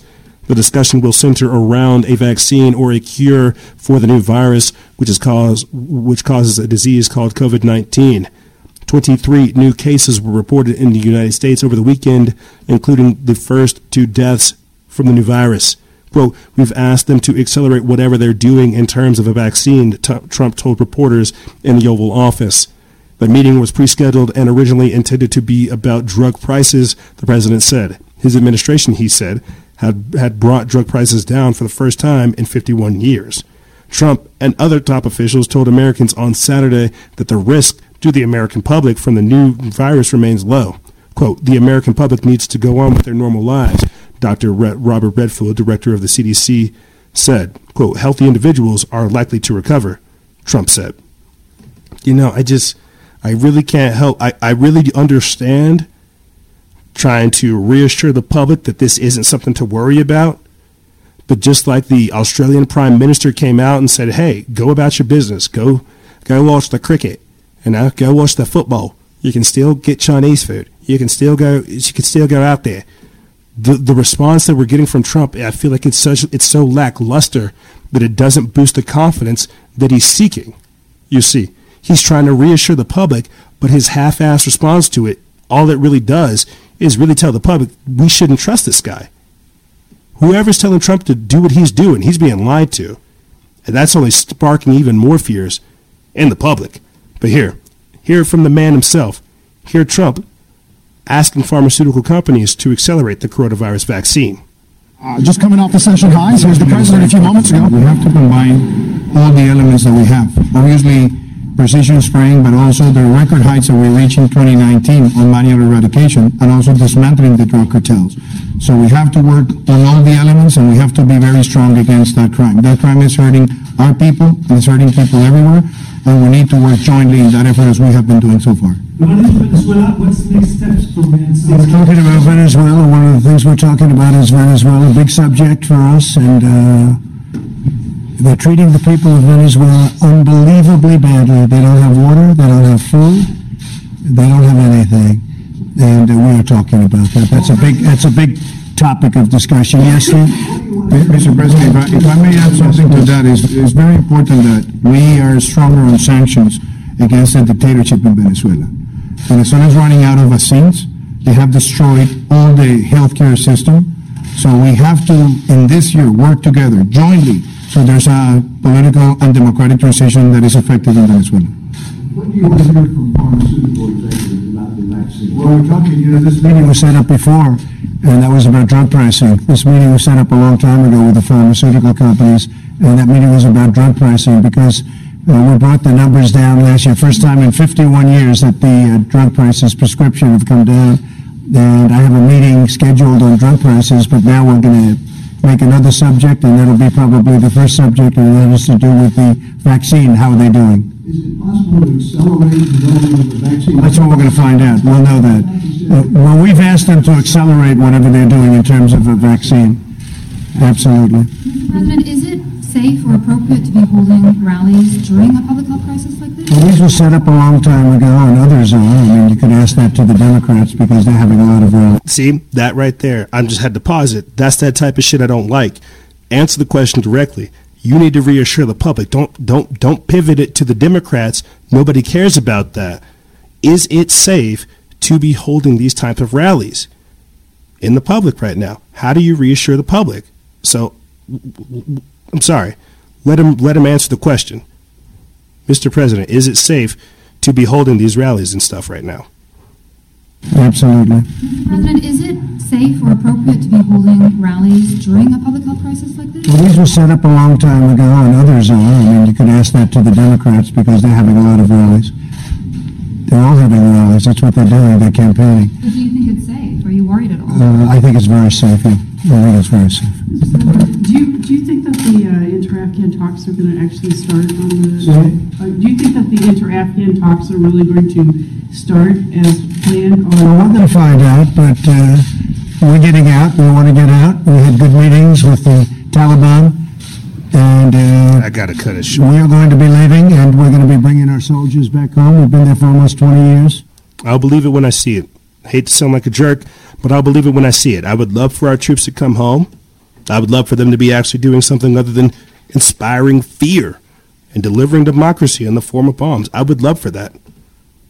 But right now, we got some crazy stuff going on in our country to where people aren't thinking straight. So to kind of rapido and hurry up things a bit, uh, because this this this segment, gosh, there's so much stuff going on with the coronavirus. It, it, it really does blow my mind. I mean, like, good lord, this right here, I could spend hours on this right here. Trump's Surgeon General hypoc- hypocritically tells Americans to, quote, stop buying face masks because they're, quote, not effective, while complaining that healthcare providers can't get them. So he's like, he's, he's telling us to stop buying health masks. They're not effective. They're, they're, they need to be for healthcare providers or healthcare workers. It's like, so what are you trying to say? They don't work or you don't want us to have them? You see, that level of like double think doesn't work right there. They're trying to say, stop getting masks. We need, we need them so that we can take care of you. The level of de- the, the the ongoing level right now of, de- of of government incompetence is at an all time high, and so that's why throughout this entire crisis, all I can keep reminding people to do is take care of yourself. When these people from the government say, hello i'm from the government. I'm here to help you. Realize that they have they don't know what they're doing. You don't trust don't trust these people. Really really think for yourself. I'm going to put an entire i don't know like maybe four five six different links in the article description below of this episode of just different effective protocols and measures that you can take in your own life from creating your own hand sanitizer uh, to creating like uh, uh, natural protection systems, protocols, different things that you can do to build your immune system, uh, to, to get your hygiene back up. I'm going to put all those links in the description bar below so you can understand you have the you have the solutions. You just got to go out there and get them. But what's what, what what we really do need to look at is again the socioeconomic and socio-political implications of this. And right now, because of everything that's going on, the misinformation, the information saturation, the confusion, the hype, the hysteria, we don't know. That's why the best thing I can do is tell you get prepared. It may not be this virus, it may be what comes after it that we need to be prepared for. But if we keep continually approaching things as if they are a hoax and not practicing uh, effective preparedness in our own life, well, guess what? We're setting ourselves up for failure. We truly are. I, uh, you know, it, it, blows my mind. I'll get into this, and then I'll, I'll start closing this segment out. Uh, I want to play for you guys a quick video where they're talking again about the drug shortages that are happening and how that's going to start affecting people. How, how people not having ready access to these drugs really will affect them. Uh, let me see if I, I get this up for you right here. It says FDA reports first drug shortage over the coronavirus outbreak. We will do everything possible. On prescription drugs in part that are made in China be concerned? Uh, consumers should not be concerned about the safety of the drugs that are in their medicine cabinet or they're getting, you know, from doctors and hospitals or the effectiveness of the drugs. No, I'm not talking about that. I'm talking about shortages. Right. I'm talking about the inability of them to actually manufacture the drugs so that you can buy Yeah, them. I, I think that if the situation goes on um, for many, many months, I think uh, the shortage issue is a very real one. Um, and it could You affect do? lots of different drugs. I do. The, Uh, yeah, how can you give us some sense as to how significant it is, or how much we should rely on China for either different parts of the uh, of the components of drugs and or the entire manufacturing of them? Sure. Basically, drugs are made of active pharmaceutical ingredients and what are called excipients. Active pharmaceutical ingredients are the parts of the drugs that you know, uh, to put it simply, cure the diseases. Um, China is a leading supplier of active pharmaceutical ingredients for a lot of drugs um, in the United States. They also make what are called finished dosage form, or the final drug um, itself for different types of drugs.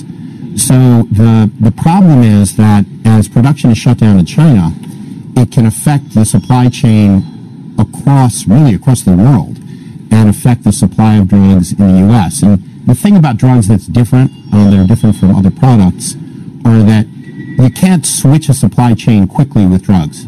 Um, drugs are highly regulated. Just so, as an example, if you're getting your active pharmaceutical ingredients from China, it's hard to just snap your fingers and get them from another country because the place that makes the active pharmaceutical ingredients has to be a place that FDA believes can do it um, effectively and in a way that promotes drug safety.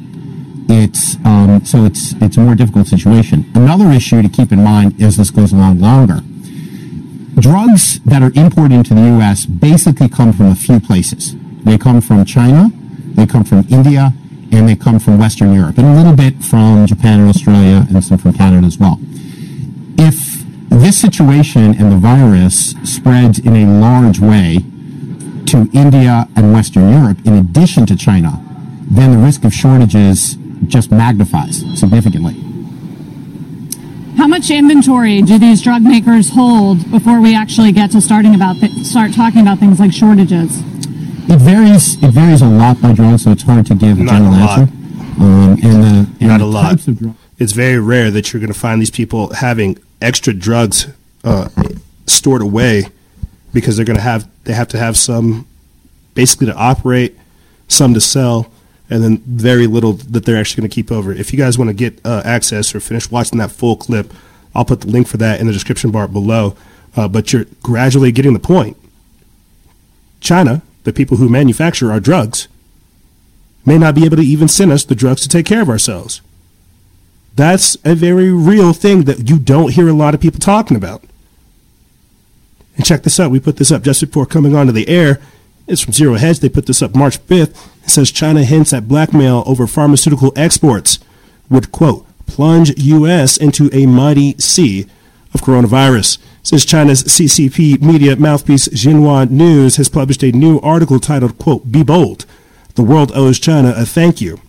In it, the author suggests that the coronavirus outbreak is much worse in the United States than authorities are letting on, while noting that President Trump President Trump President Trump praised China's measures measures to control the outbreak during a recent press conference. Xinhua also points out that the U.S. stock market, quote, has plummeted continuously with a drop of more than 12% in just one week.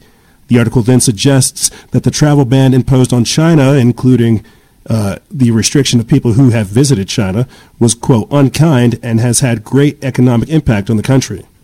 U.S. government officials such as Secretary of Commerce Rose, U.S. Secretary of State Pompeo, and U.S. White House Economic Advisor Navarro have publicly gloated over China's new crown, new crown pneumonia epidemic, saying that the outbreak of the new crown pneumonia epidemic in China is good for the United States and will help companies return to the United States. It has also called on companies around the world to consider the risk of China's supply chain. Even the infamous Wall Street Journal published an infamous article, quote, China is a China is real patient in Asia. And the New York Times in the United States also published a document condemning the closure of Wuhan in China as a violation of human rights. The American culture of falling rocks is shame is really shameless. Today, Feng Shui takes is taking turns, and the United States has become a victim of the new corona pneumonia epidemic. At this time, China has fallen into rocks and not condemned the United States. At this time, the United States should recognize its mistakes, apologize to China for your actions. This was something that came out of China. It was translated. It came from that from it came from that news line from Xinhua News. It says the punchline: If China retaliates against the United States at this time, including a travel ban or a strategic restriction over medical exports, America would quote be plunged into a mighty sea of coronavirus. These people are literally trying to hold the country hostage. Literally trying to hold the country hostage. Saying, oh my, my God, my God. You know, there's so many different angles with this, guys, that I'm just going to go ahead and have to shut it down. You know, just, just, just shut it down. I wanted to talk to you about, you know, again, those solutions that I had for you. Uh, does CBD hold the key to antibiotic resistance? You know, can people take CBD as a form of antibiotics? You know, I wanted to talk about three intravenous vitamin C research studies approved for treating the COVID 19 disease, coronavirus holistic medicine protocols, uh, as well as a daughter claiming that her family was saved from the COVID 19 disease by vitamin C. What I'm going to do is put all those things and more in the description bar so you guys can check it out or download the show notes of the episode and then you guys can get access to all these things. But what I'm going to for sure do is put at least three to four, possibly five different links to posts and or studies that offer different cures because this is something that you can recover from. This is something physically and biologically you can recover from. But as I'm trying to get you guys to understand, socio and politically, socio and economically, will we recover from this? There are even theories that are saying this is a digitized DNA based virus, that we are being targeted through 5G and more. We're still trying to wrap our head around this, but all I can do right now is provide you guys with the solutions we have. Get storable goods through My Patriot Supply. Get you some CBD oil through uh, New Leaf Naturals. Get you some Shilajit. Get you some vitamin C. Get you some zinc, some zinc, some selenium, some magnesium, some vitamin D3. Get you some elderberry extract. Get you everything you need. Get yourself a water, uh, a, a, a, uh, a air diffuser. Fill it with a little bit of hydrogen peroxide and a dash of iodine. Get yourself prepared, because what we're seeing right now is is is is, is the birth pain, the creation of something new. I'm going to put all those links for you to protect yourself in the description bar below, as well as those other news reports if you guys want to be aware. People in California, watch out. The coronavirus is here, and I think people really need to start wrapping their minds around this. So let's go ahead and get this up for you guys so we can talk about it right now. Uh, as we speak, there are currently 206 confirmed coronavirus cases in America. As I said before, that number has almost quadrupled since it's, it's tripled. It's almost quadrupled since Friday. Where will we be by next week? Ladies and gentlemen, all I can really tell you is be prepared and get ready. But here's what's going to happen, ladies and gentlemen.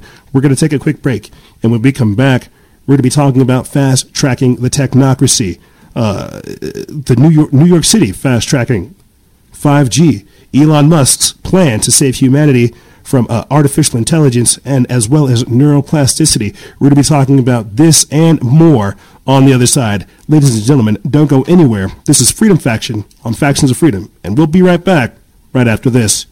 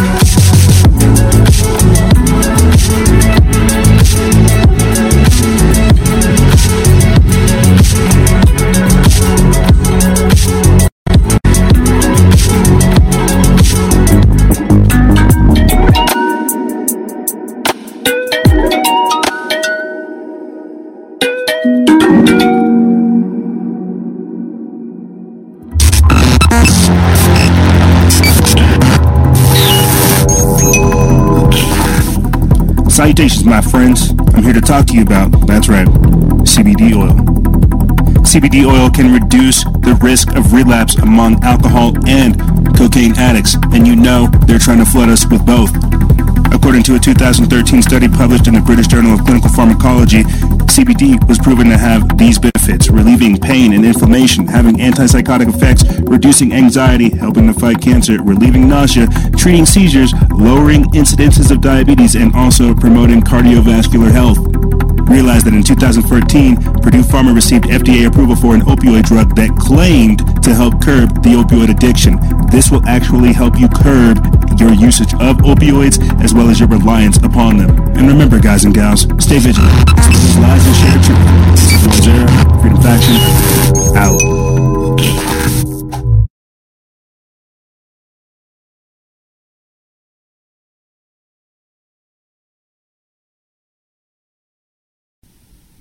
And we're back. That's right. You know, I uh, I think I, I, I trip out because this is a big responsibility, big honor. Big, big, big, big honor being here in front of you, amazing people, doing this. Um, it's a huge honor, really doing this, being here. And I kind of, I kind of, I kind of lose my mind. It's the easiest way to say it. I lose my noodle trying to wrap my mind around all this stuff. Some of this stuff, like the show, is just a weird Frankenstein of like my personal life, politics, conspiracy, thoughts, news, analysis, just like guest appearances. It just it, it, this show is such a Frankenstein that I'm just like, uh, oh, like over here trying to do the best I can. That it, it, it trips me out that we're even still here. You know, just before coming on to the, the the air, I had to like take a few articles down on the main website. You know, and I'm just looking at stuff from 2017, 2018 uh, about vaccines. You know, no jab, no pay in Australia. Um, you know, the, the the indoctrination that's going on there, chemicals turning people into boys and girls. I'm like, my God, this the stuff that we talk about over here is so nuts, and I think it. I think I kind of I get awestruck because I'm just trying to make it sound normal. I'm not crazy. The news is crazy. Yeah, I mean, I might be a kind of, you know, kind of far out there, kind of wild, bruh, but, you know, the, the world is becoming increasingly crazy. We're just trying to make sense of it. You know, I was, uh, I took a week off from going to the gym because I was sick. And then I, I, I went back and everybody's like, oh, where you been, big country? You know, I'm, was like, oh, I'm still fighting the cold. I'm trying to get back into a routine. You know, I don't have my pre workout. Boohoo, shmee shmee, feel bad for me. Um, you know, and they didn't. They didn't feel bad. They just talked their smack like good friends and good old folk do. Talk smack, tell me get back to work. Um, and I talked to one of the guys at the gym. And, you know, these are two old dudes. One of them's very well established, uh, ex special forces dude. He's just chilling he's over here talking with another guy about just comedians. I'm like, oh, because you know, every time I talk with this ex special forces guy, it's a, it's either about like New World Order stuff, the economy, politics, and other crazy stuff. But he's over here chit chatting with this guy about comedians, and so I, I, I walk by and he's just like, "Yo, where you been, big country?" I was like, "Oh, what's going on? Like, I've I've been sick, fighting the cold. You know, did you see did you see the Dow Jones? Did you see that that dropped?" And so the guy that he's talking to comedians with looks at me like I'm some kind of weirdo. 28 year old random black kid talk about, you know, the stock market dropping. They're over here talking about comedians. I like Bill Burr, you know. Bill Burr is very funny. And Sam Tripoli, if you're listening, some of your uh, your your work is pretty funny too. Um, but they're talking about comedians, and you know, the guy pulls me aside. He's just like, "Yeah, you know, I'm just talking with this guy because I, you know, no nobody my age really cares about what's going on about the coronavirus, about the vi- about uh, the virus, about the Dow, about storable foods, about uh, the communist invasion. So you know, only thing I really I can really talk to people about is nothing. You know, jokes, comedians, and things like this. And so I was like, well, man, you know, I'd love to sit here and talk with you. Um, I think it was like on a Tuesday because I had an Instagram live to do, and then we were going to have a guest on, so I had to hurry up and get out of there before twelve. And so I was like, I'd love to talk to you more about all this stuff, but I gotta, uh, I gotta bang out the rest that I have to over on the, the bench press, and I gotta hit the uh, hit the door. And so I said that story to say this: there are people older than me doing all doing doing more than me, and at the same time doing nothing. And I think it's crazy that we have sat up over here, and as crazy as everything we talk about is, we have at least some understanding of how the way the world works. Uh, in our few short years of doing this, because we have our finger on the pulse. That's why this stuff is crazy. When I'm breaking down this analysis and looking at this information in the way that I am, I can assure you that no one else is. I can assure you that no one else is. It is very strange being in this position. It really is. It, it, it truly is being strange here, trying to figure out how to do all this and put it together. You know, there was an, there's just so many synchronicities and strange things that happen throughout the week and my life these days to confirm that this is the work that I need to do, uh, that I just need to shut up and get back to it. And so I say that to say this, guys. Don't ever let other people or society dictate to you who you are. You're always going to have people purposely confused and deluded trying to have you join them in, in their delusion. And you have the utmost right to. You can if you want. But realize it's you that's give, that gives them the power over you. It's you that gives them that control and superiority over yourself. Don't be a fool. Don't be ignorant. Don't put your head in the sand. You know, get get sun bleached, get a tan, get some get get some get some color on you. You know, stare into the sun. Don't. It's like they say. I'll say this. and I'll stop being ridiculous. It's like they say. When you stare into the abyss, the abyss stares back into you. Well, stare at God so that God can work through you. Because these days that we're entering into, I'm telling you, there's a great falling away, a great spiritual delusion that people are under. And I'm trying my hardest to make sure that whatever I'm doing, I don't further people in their delusion, that I, that I, that I wake them from their slumber, that I liberate them from their chains, that I free them from, their, for their, from being uh, uh, captivated. But here, let me stop being ridiculous and get into the news. We're talking about fast tracking technocracy in this transmission, in this segment. Thank you for joining us in the third segment. We put up an article that is really, really interesting, and I think what I might do, maybe we'll do it for next week or sometime in the future. But there, as I said before, is an interesting trend developing connecting 5G to the coronavirus. Uh, some people saying that the coronavirus is actually a creation, uh, that it is actually uh, directed energy weapons, that it is like frequency based technology. I'm still trying to wrap my head around this. But what I do see happening is the creation of that, of that type of world. Here, maybe I'll be able to explain it a little bit better once I start getting into these articles. Uh, this next one comes from worldtruth.tv. It's by Eddie Levine. They put this up February 26th, and it says, Did the 5G rollout in Wuhan damage the inert cellular defense cells of the population, putting the people at risk of, compila- of complications and death from coronavirus? It's a very lengthy title, but that shows you how the truth works. It says scientists have been sounding the alarms about the dangers of fifth generation wireless technology. Some countries have heeded the warning about wireless radiation and the harmful effects of EMFs. China, on the other hand, has completely ignored all warnings and has proceeded to unleash 5G faster than any other nation. In fact, China rolled out 5G in the province of Wuhan in October of 2019. Just two months later, the city became afflicted by a new kind of coronavirus named COVID 19. How did a formerly benign class of virus become so opportunistic in such a short amount of time? Why is the death rate so high at the epicenter of the outbreak? Did the 5G launch in Wuhan, China, cause widespread compromised immune systems? I'm going to put a pause right there because that's what we're seeing with a lot of the coronavirus. People with immunocompromised systems contracting the actual disease.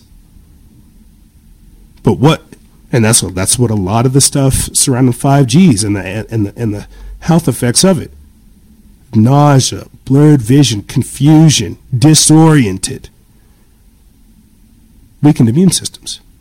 But I'm still trying to figure out how the technological, biological aspect works. How are they changing people's DNAs so that they can be affected by these frequencies? Let's continue on. It says, Why did the city's population suddenly become so vulnerable? Could it be that 5G oxidized important surveillance proteins of the innate immune system of the, of the Wuhan population? Does 5G cause severe inflammation, damaging the innate immune system? Could it be that 5G does cause DNA breaks, as documented by scientists? Do these DNA breaks potentially affect innate immune molecules, such as the mannose or mannose binding lectins, which are primarily located on the lung surfactant proteins A and D? MBLs are powerful defense molecules that have been clinically studied to target coronaviruses early in their replication cycle, preventing viral attachment. If MBLs are compromised through oxidation, respiratory viruses can more readily take hold on the human host. Deficiency in MBLs also occur when there is three single point mutations in exon 1 of the MBL-2 gene for an infectious agent to cause complication and or fatality, a person's immune system must be compromised. Did the launch of 5G in Wuhan, China, help facilitate the outbreak of this deadly bioweapon?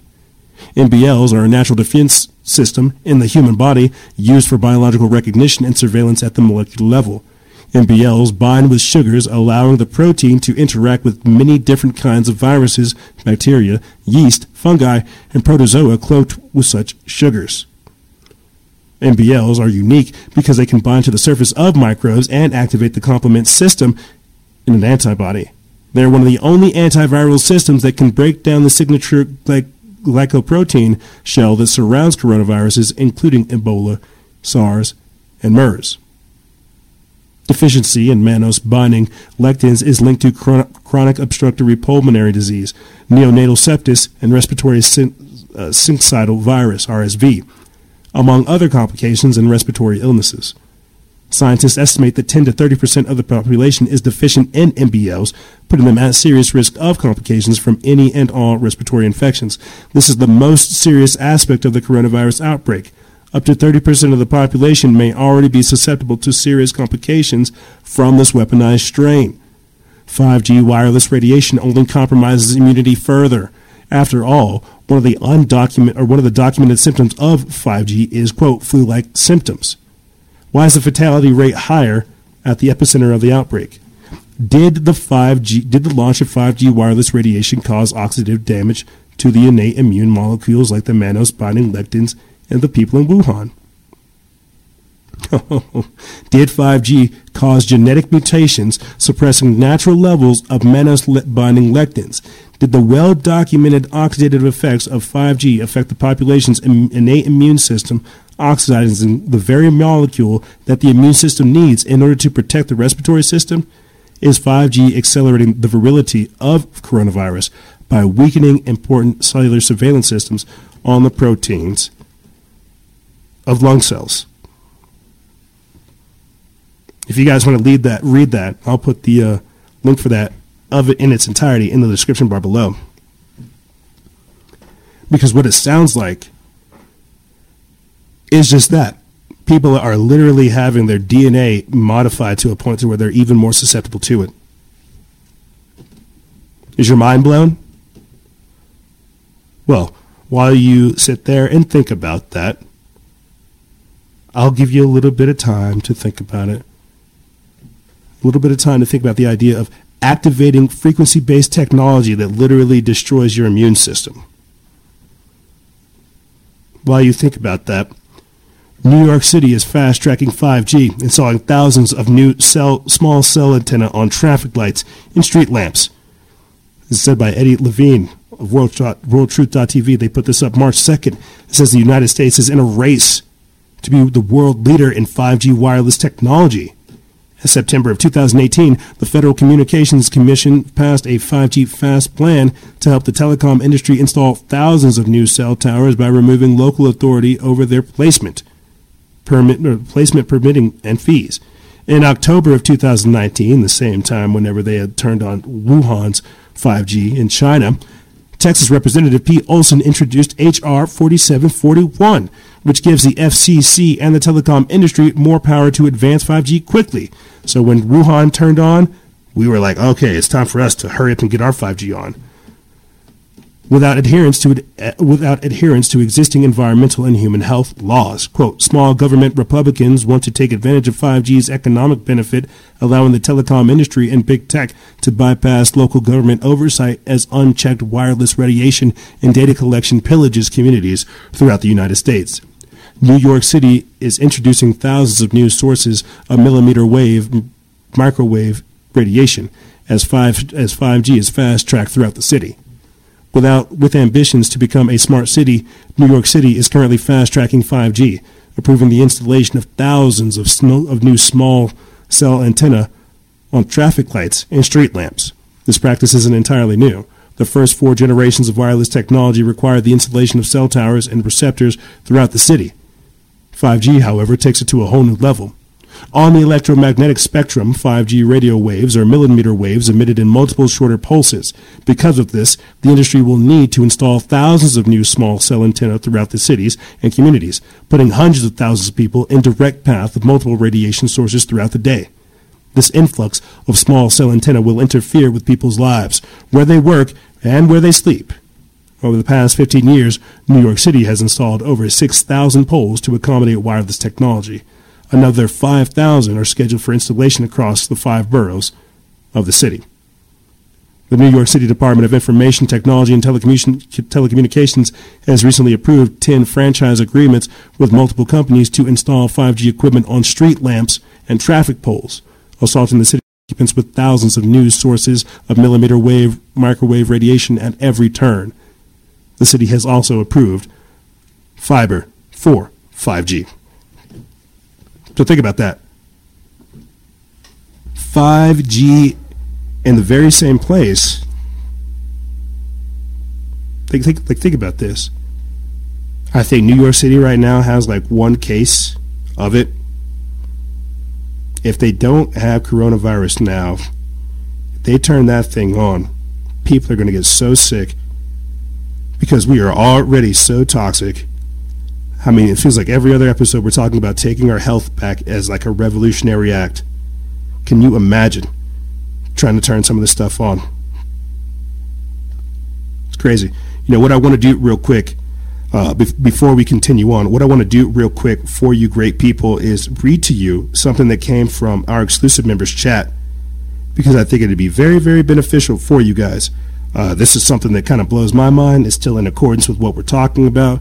And this is the beauty of what happens when you guys join our exclusive membership program. Uh, you're basically able to change the face of the show and how we put out content. But when t- when asked about whether or not people are seeing food shortages in their area, some people were seeing some in Florida, California, Colorado, and New Hampshire. Uh, some people were seeing food shortages. I asked this to the group if they were seeing some. This is one of the responses I got. They said, "No panic here, but I am prepared for economic issues. This entire situation is about fear and anxiety. We are seeing a synthetic creation out of a lab, activated by frequency. Freedom!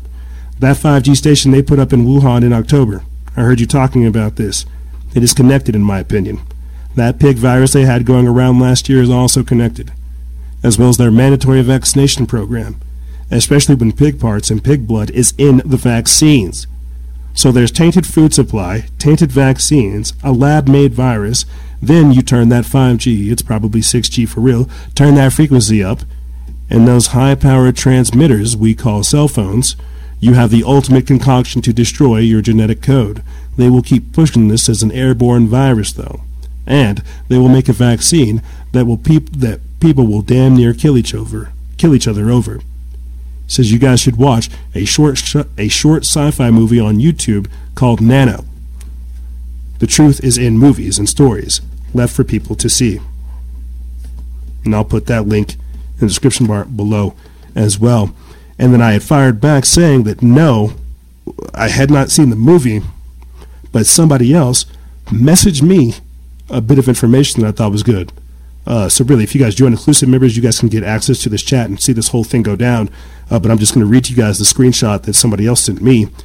Uh, this just again confirms what our exclusive member said to me. So that's why I tell you guys I don't know everything. That's why I need you guys to tell me things, inform me, educate me. Uh, but the, the the screenshot goes as this: It says the Chinese were given mandatory vaccines last fall. The vaccine contained replicating digitized controllable RNA, which were activated by 60 gigahertz millimeter 5G waves that were turned on in Wuhan, as well as other countries using 60 gigahertz 5G, uh, with the smart dust that everyone on the globe has been inhaling through chemtrails. That's why when they say someone is, quote, cured, the, quote, virus can be digitally reactivated at any time and the person can literally drop dead. The Diamond Princess cruise ship was specifically equipped with 60 gigahertz 5G. It's basically remote assassinations. Americans are currently breathing in this quote smart dust through chemtrails. Think of it like this. Add the combination of vaccines, chemtrails, and 5G, and your body becomes internally digitized and can be remotely controlled. A person's organs function can be stopped remotely if one is deemed non-compliant. Wuhan was a test run for ID 2020. The elite call this 60 gigahertz millimeter 5G wave the V wave, the virus wave, to mock us. Trump has created a space force in part to combat this weaponized technology. We need to vehemently reject this attempted, quote, mandatory vaccine issue because our lives depend on it. That's right. Our lives depend on it.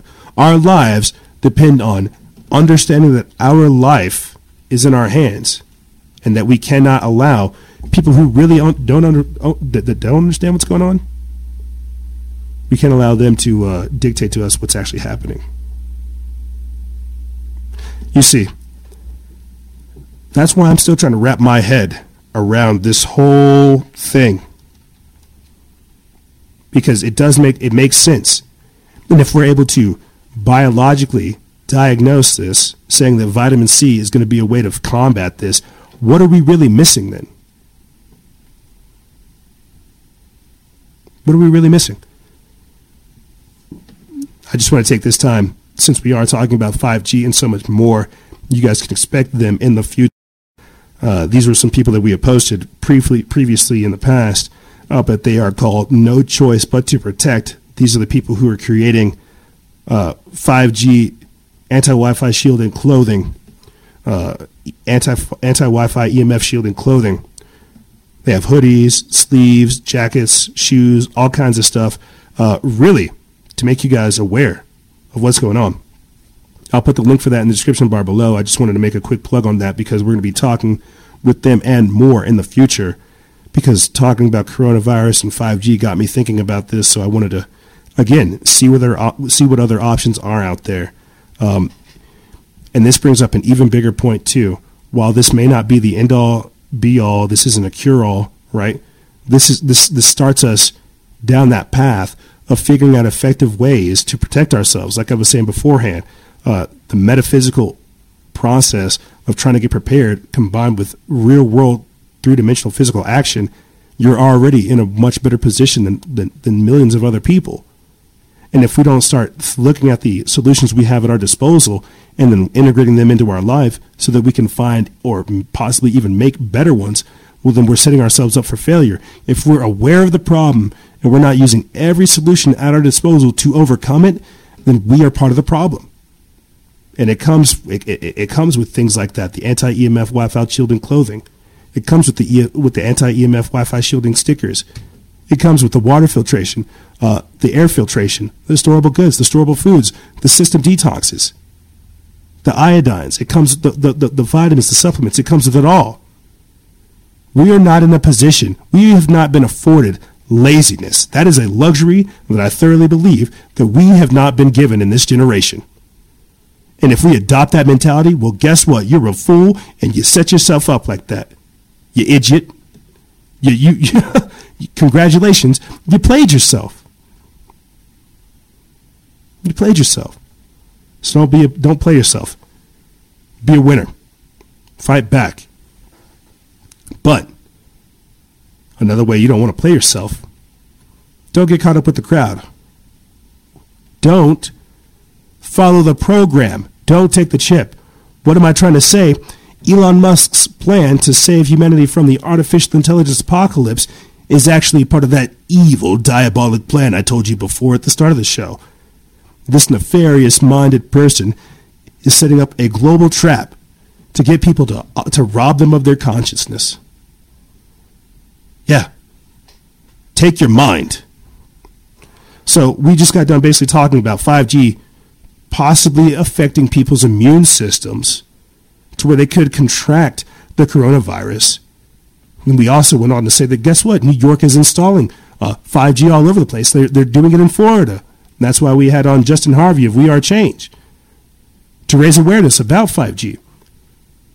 But now, let's take it a step even further. Guess what? Now you have Elon Musk saying, We will have access to your brain. AI is going to take over. Just take the chip, and then we can fight back AI with our collective brain power. Well, that that feels like a that feels like a double-sided trap to me. Feels like AI got the better part of that deal, if you ask me. But do you get the point I'm trying to make? Blindly following things, getting wrapped up in the technocracy, because guess what? Even if you don't abide by the rules, you will have people who socially enforce them. Let me get into this article right here. We put this up March March 2nd. It comes from Conscious Life News.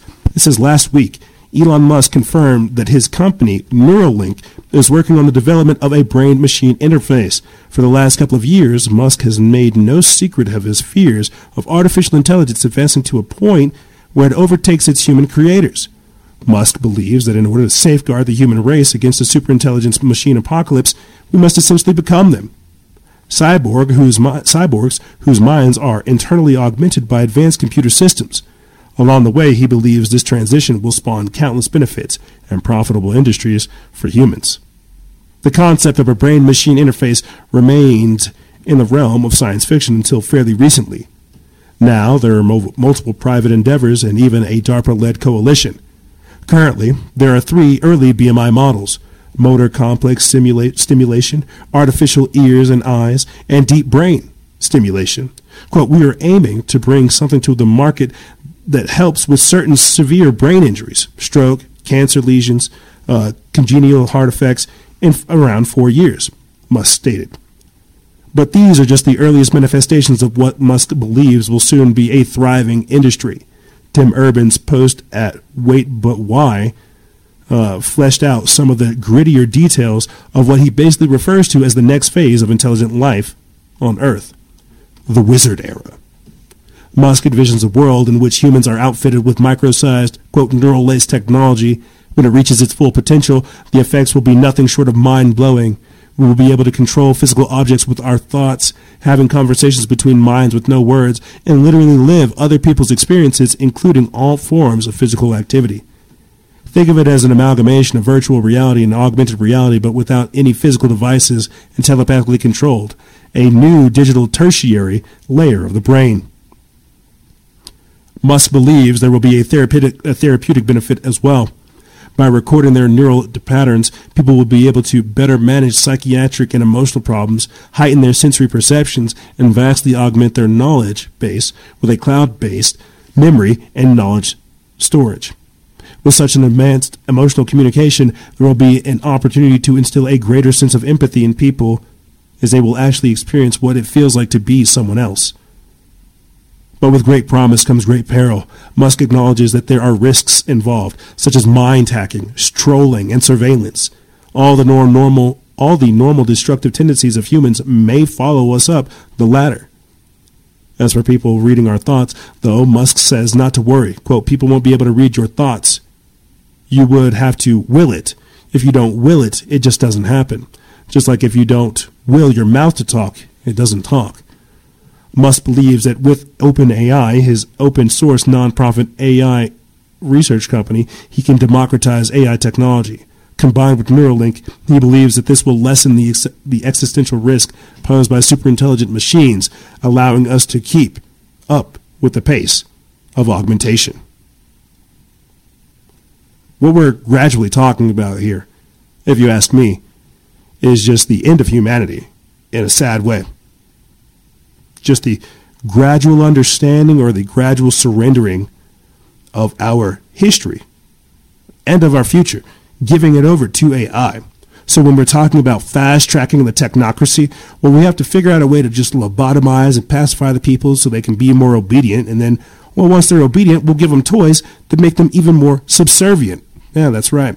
When I talk about fast tracking AI, you have to understand that a lot of these people, I mean, good Lord, he just told you right there, the wizard era, his whole purpose behind doing this is to have people have control of people's minds. The real wizard, the, weir- the real uh, archmage, gives people the idea of free will, of freedom. Like I read something that somebody else posted. It's like you get rich by thinking other people can get rich from you. And that's what Elon Musk is doing. He's he's telling you, "Hey, no, we'll be free. We can fight off the AI. You know, you just have to give me your brain first.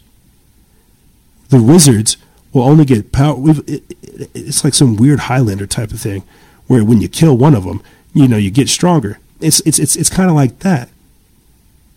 It's where he's like, "Give me your brain power, and I'll give you freedom. Just take this chip, you'll be free." That to me just doesn't seem right. You see what I'm saying? Just uh, something about the way we are going about things these days just doesn't make sense.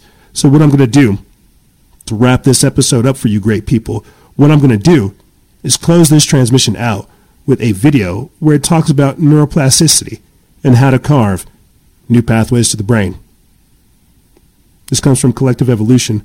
I'm going to pull this up and play this for you guys, and I'll close it out right after. We actually put this over here on Liberation Legion, our partner page. If you have not followed them, you're slacking because that's where a lot of our health news ends up going. Uh, but we'll play this clip, this quick clip for you guys, and then I'll talk to you right after. Not so long ago, many scientists believed that the brain did not change after childhood, that it was hardwired and fixed by the time we became adults. But recent advances in only the last decade now tell us that this is simply not true.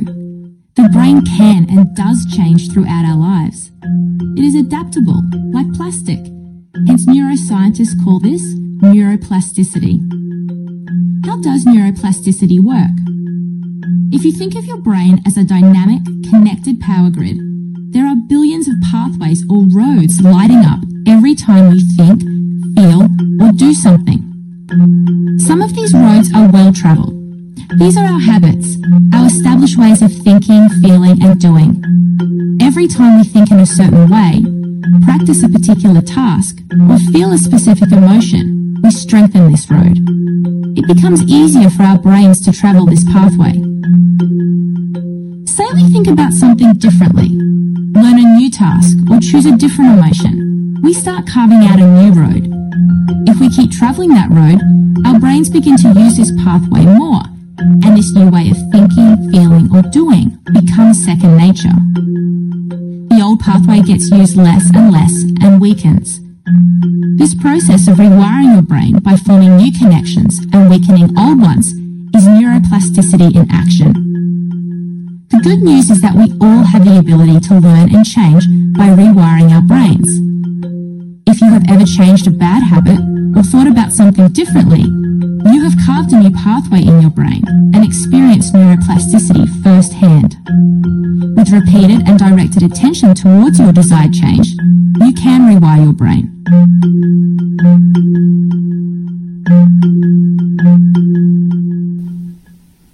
That's all I'm trying to do. Honest. All I'm trying to do is help us really reshape how we see these things that are going on and ask ourselves can we fix them? Should we fix them? And what will we do after we fix them? Neuroplasticity. They're trying to fast track the technocracy to rob us of our humanity. We see all these things going on: the, the rise of technology, the rise of the corporate, the corporate, uh, uh, the corporate America, the corporate dictatorship, the scientific dictatorship. We see all these things that are taking place. But are we taking the time for ourselves? Are we taking the time to find our own minds? As I said before at the start of the show, I'm not crazy. I'm just trying to be sane in an insane world. And when we let everything else dictate to us what goes on inside of us. When we let the external command the internal, we've lost neuroplasticity.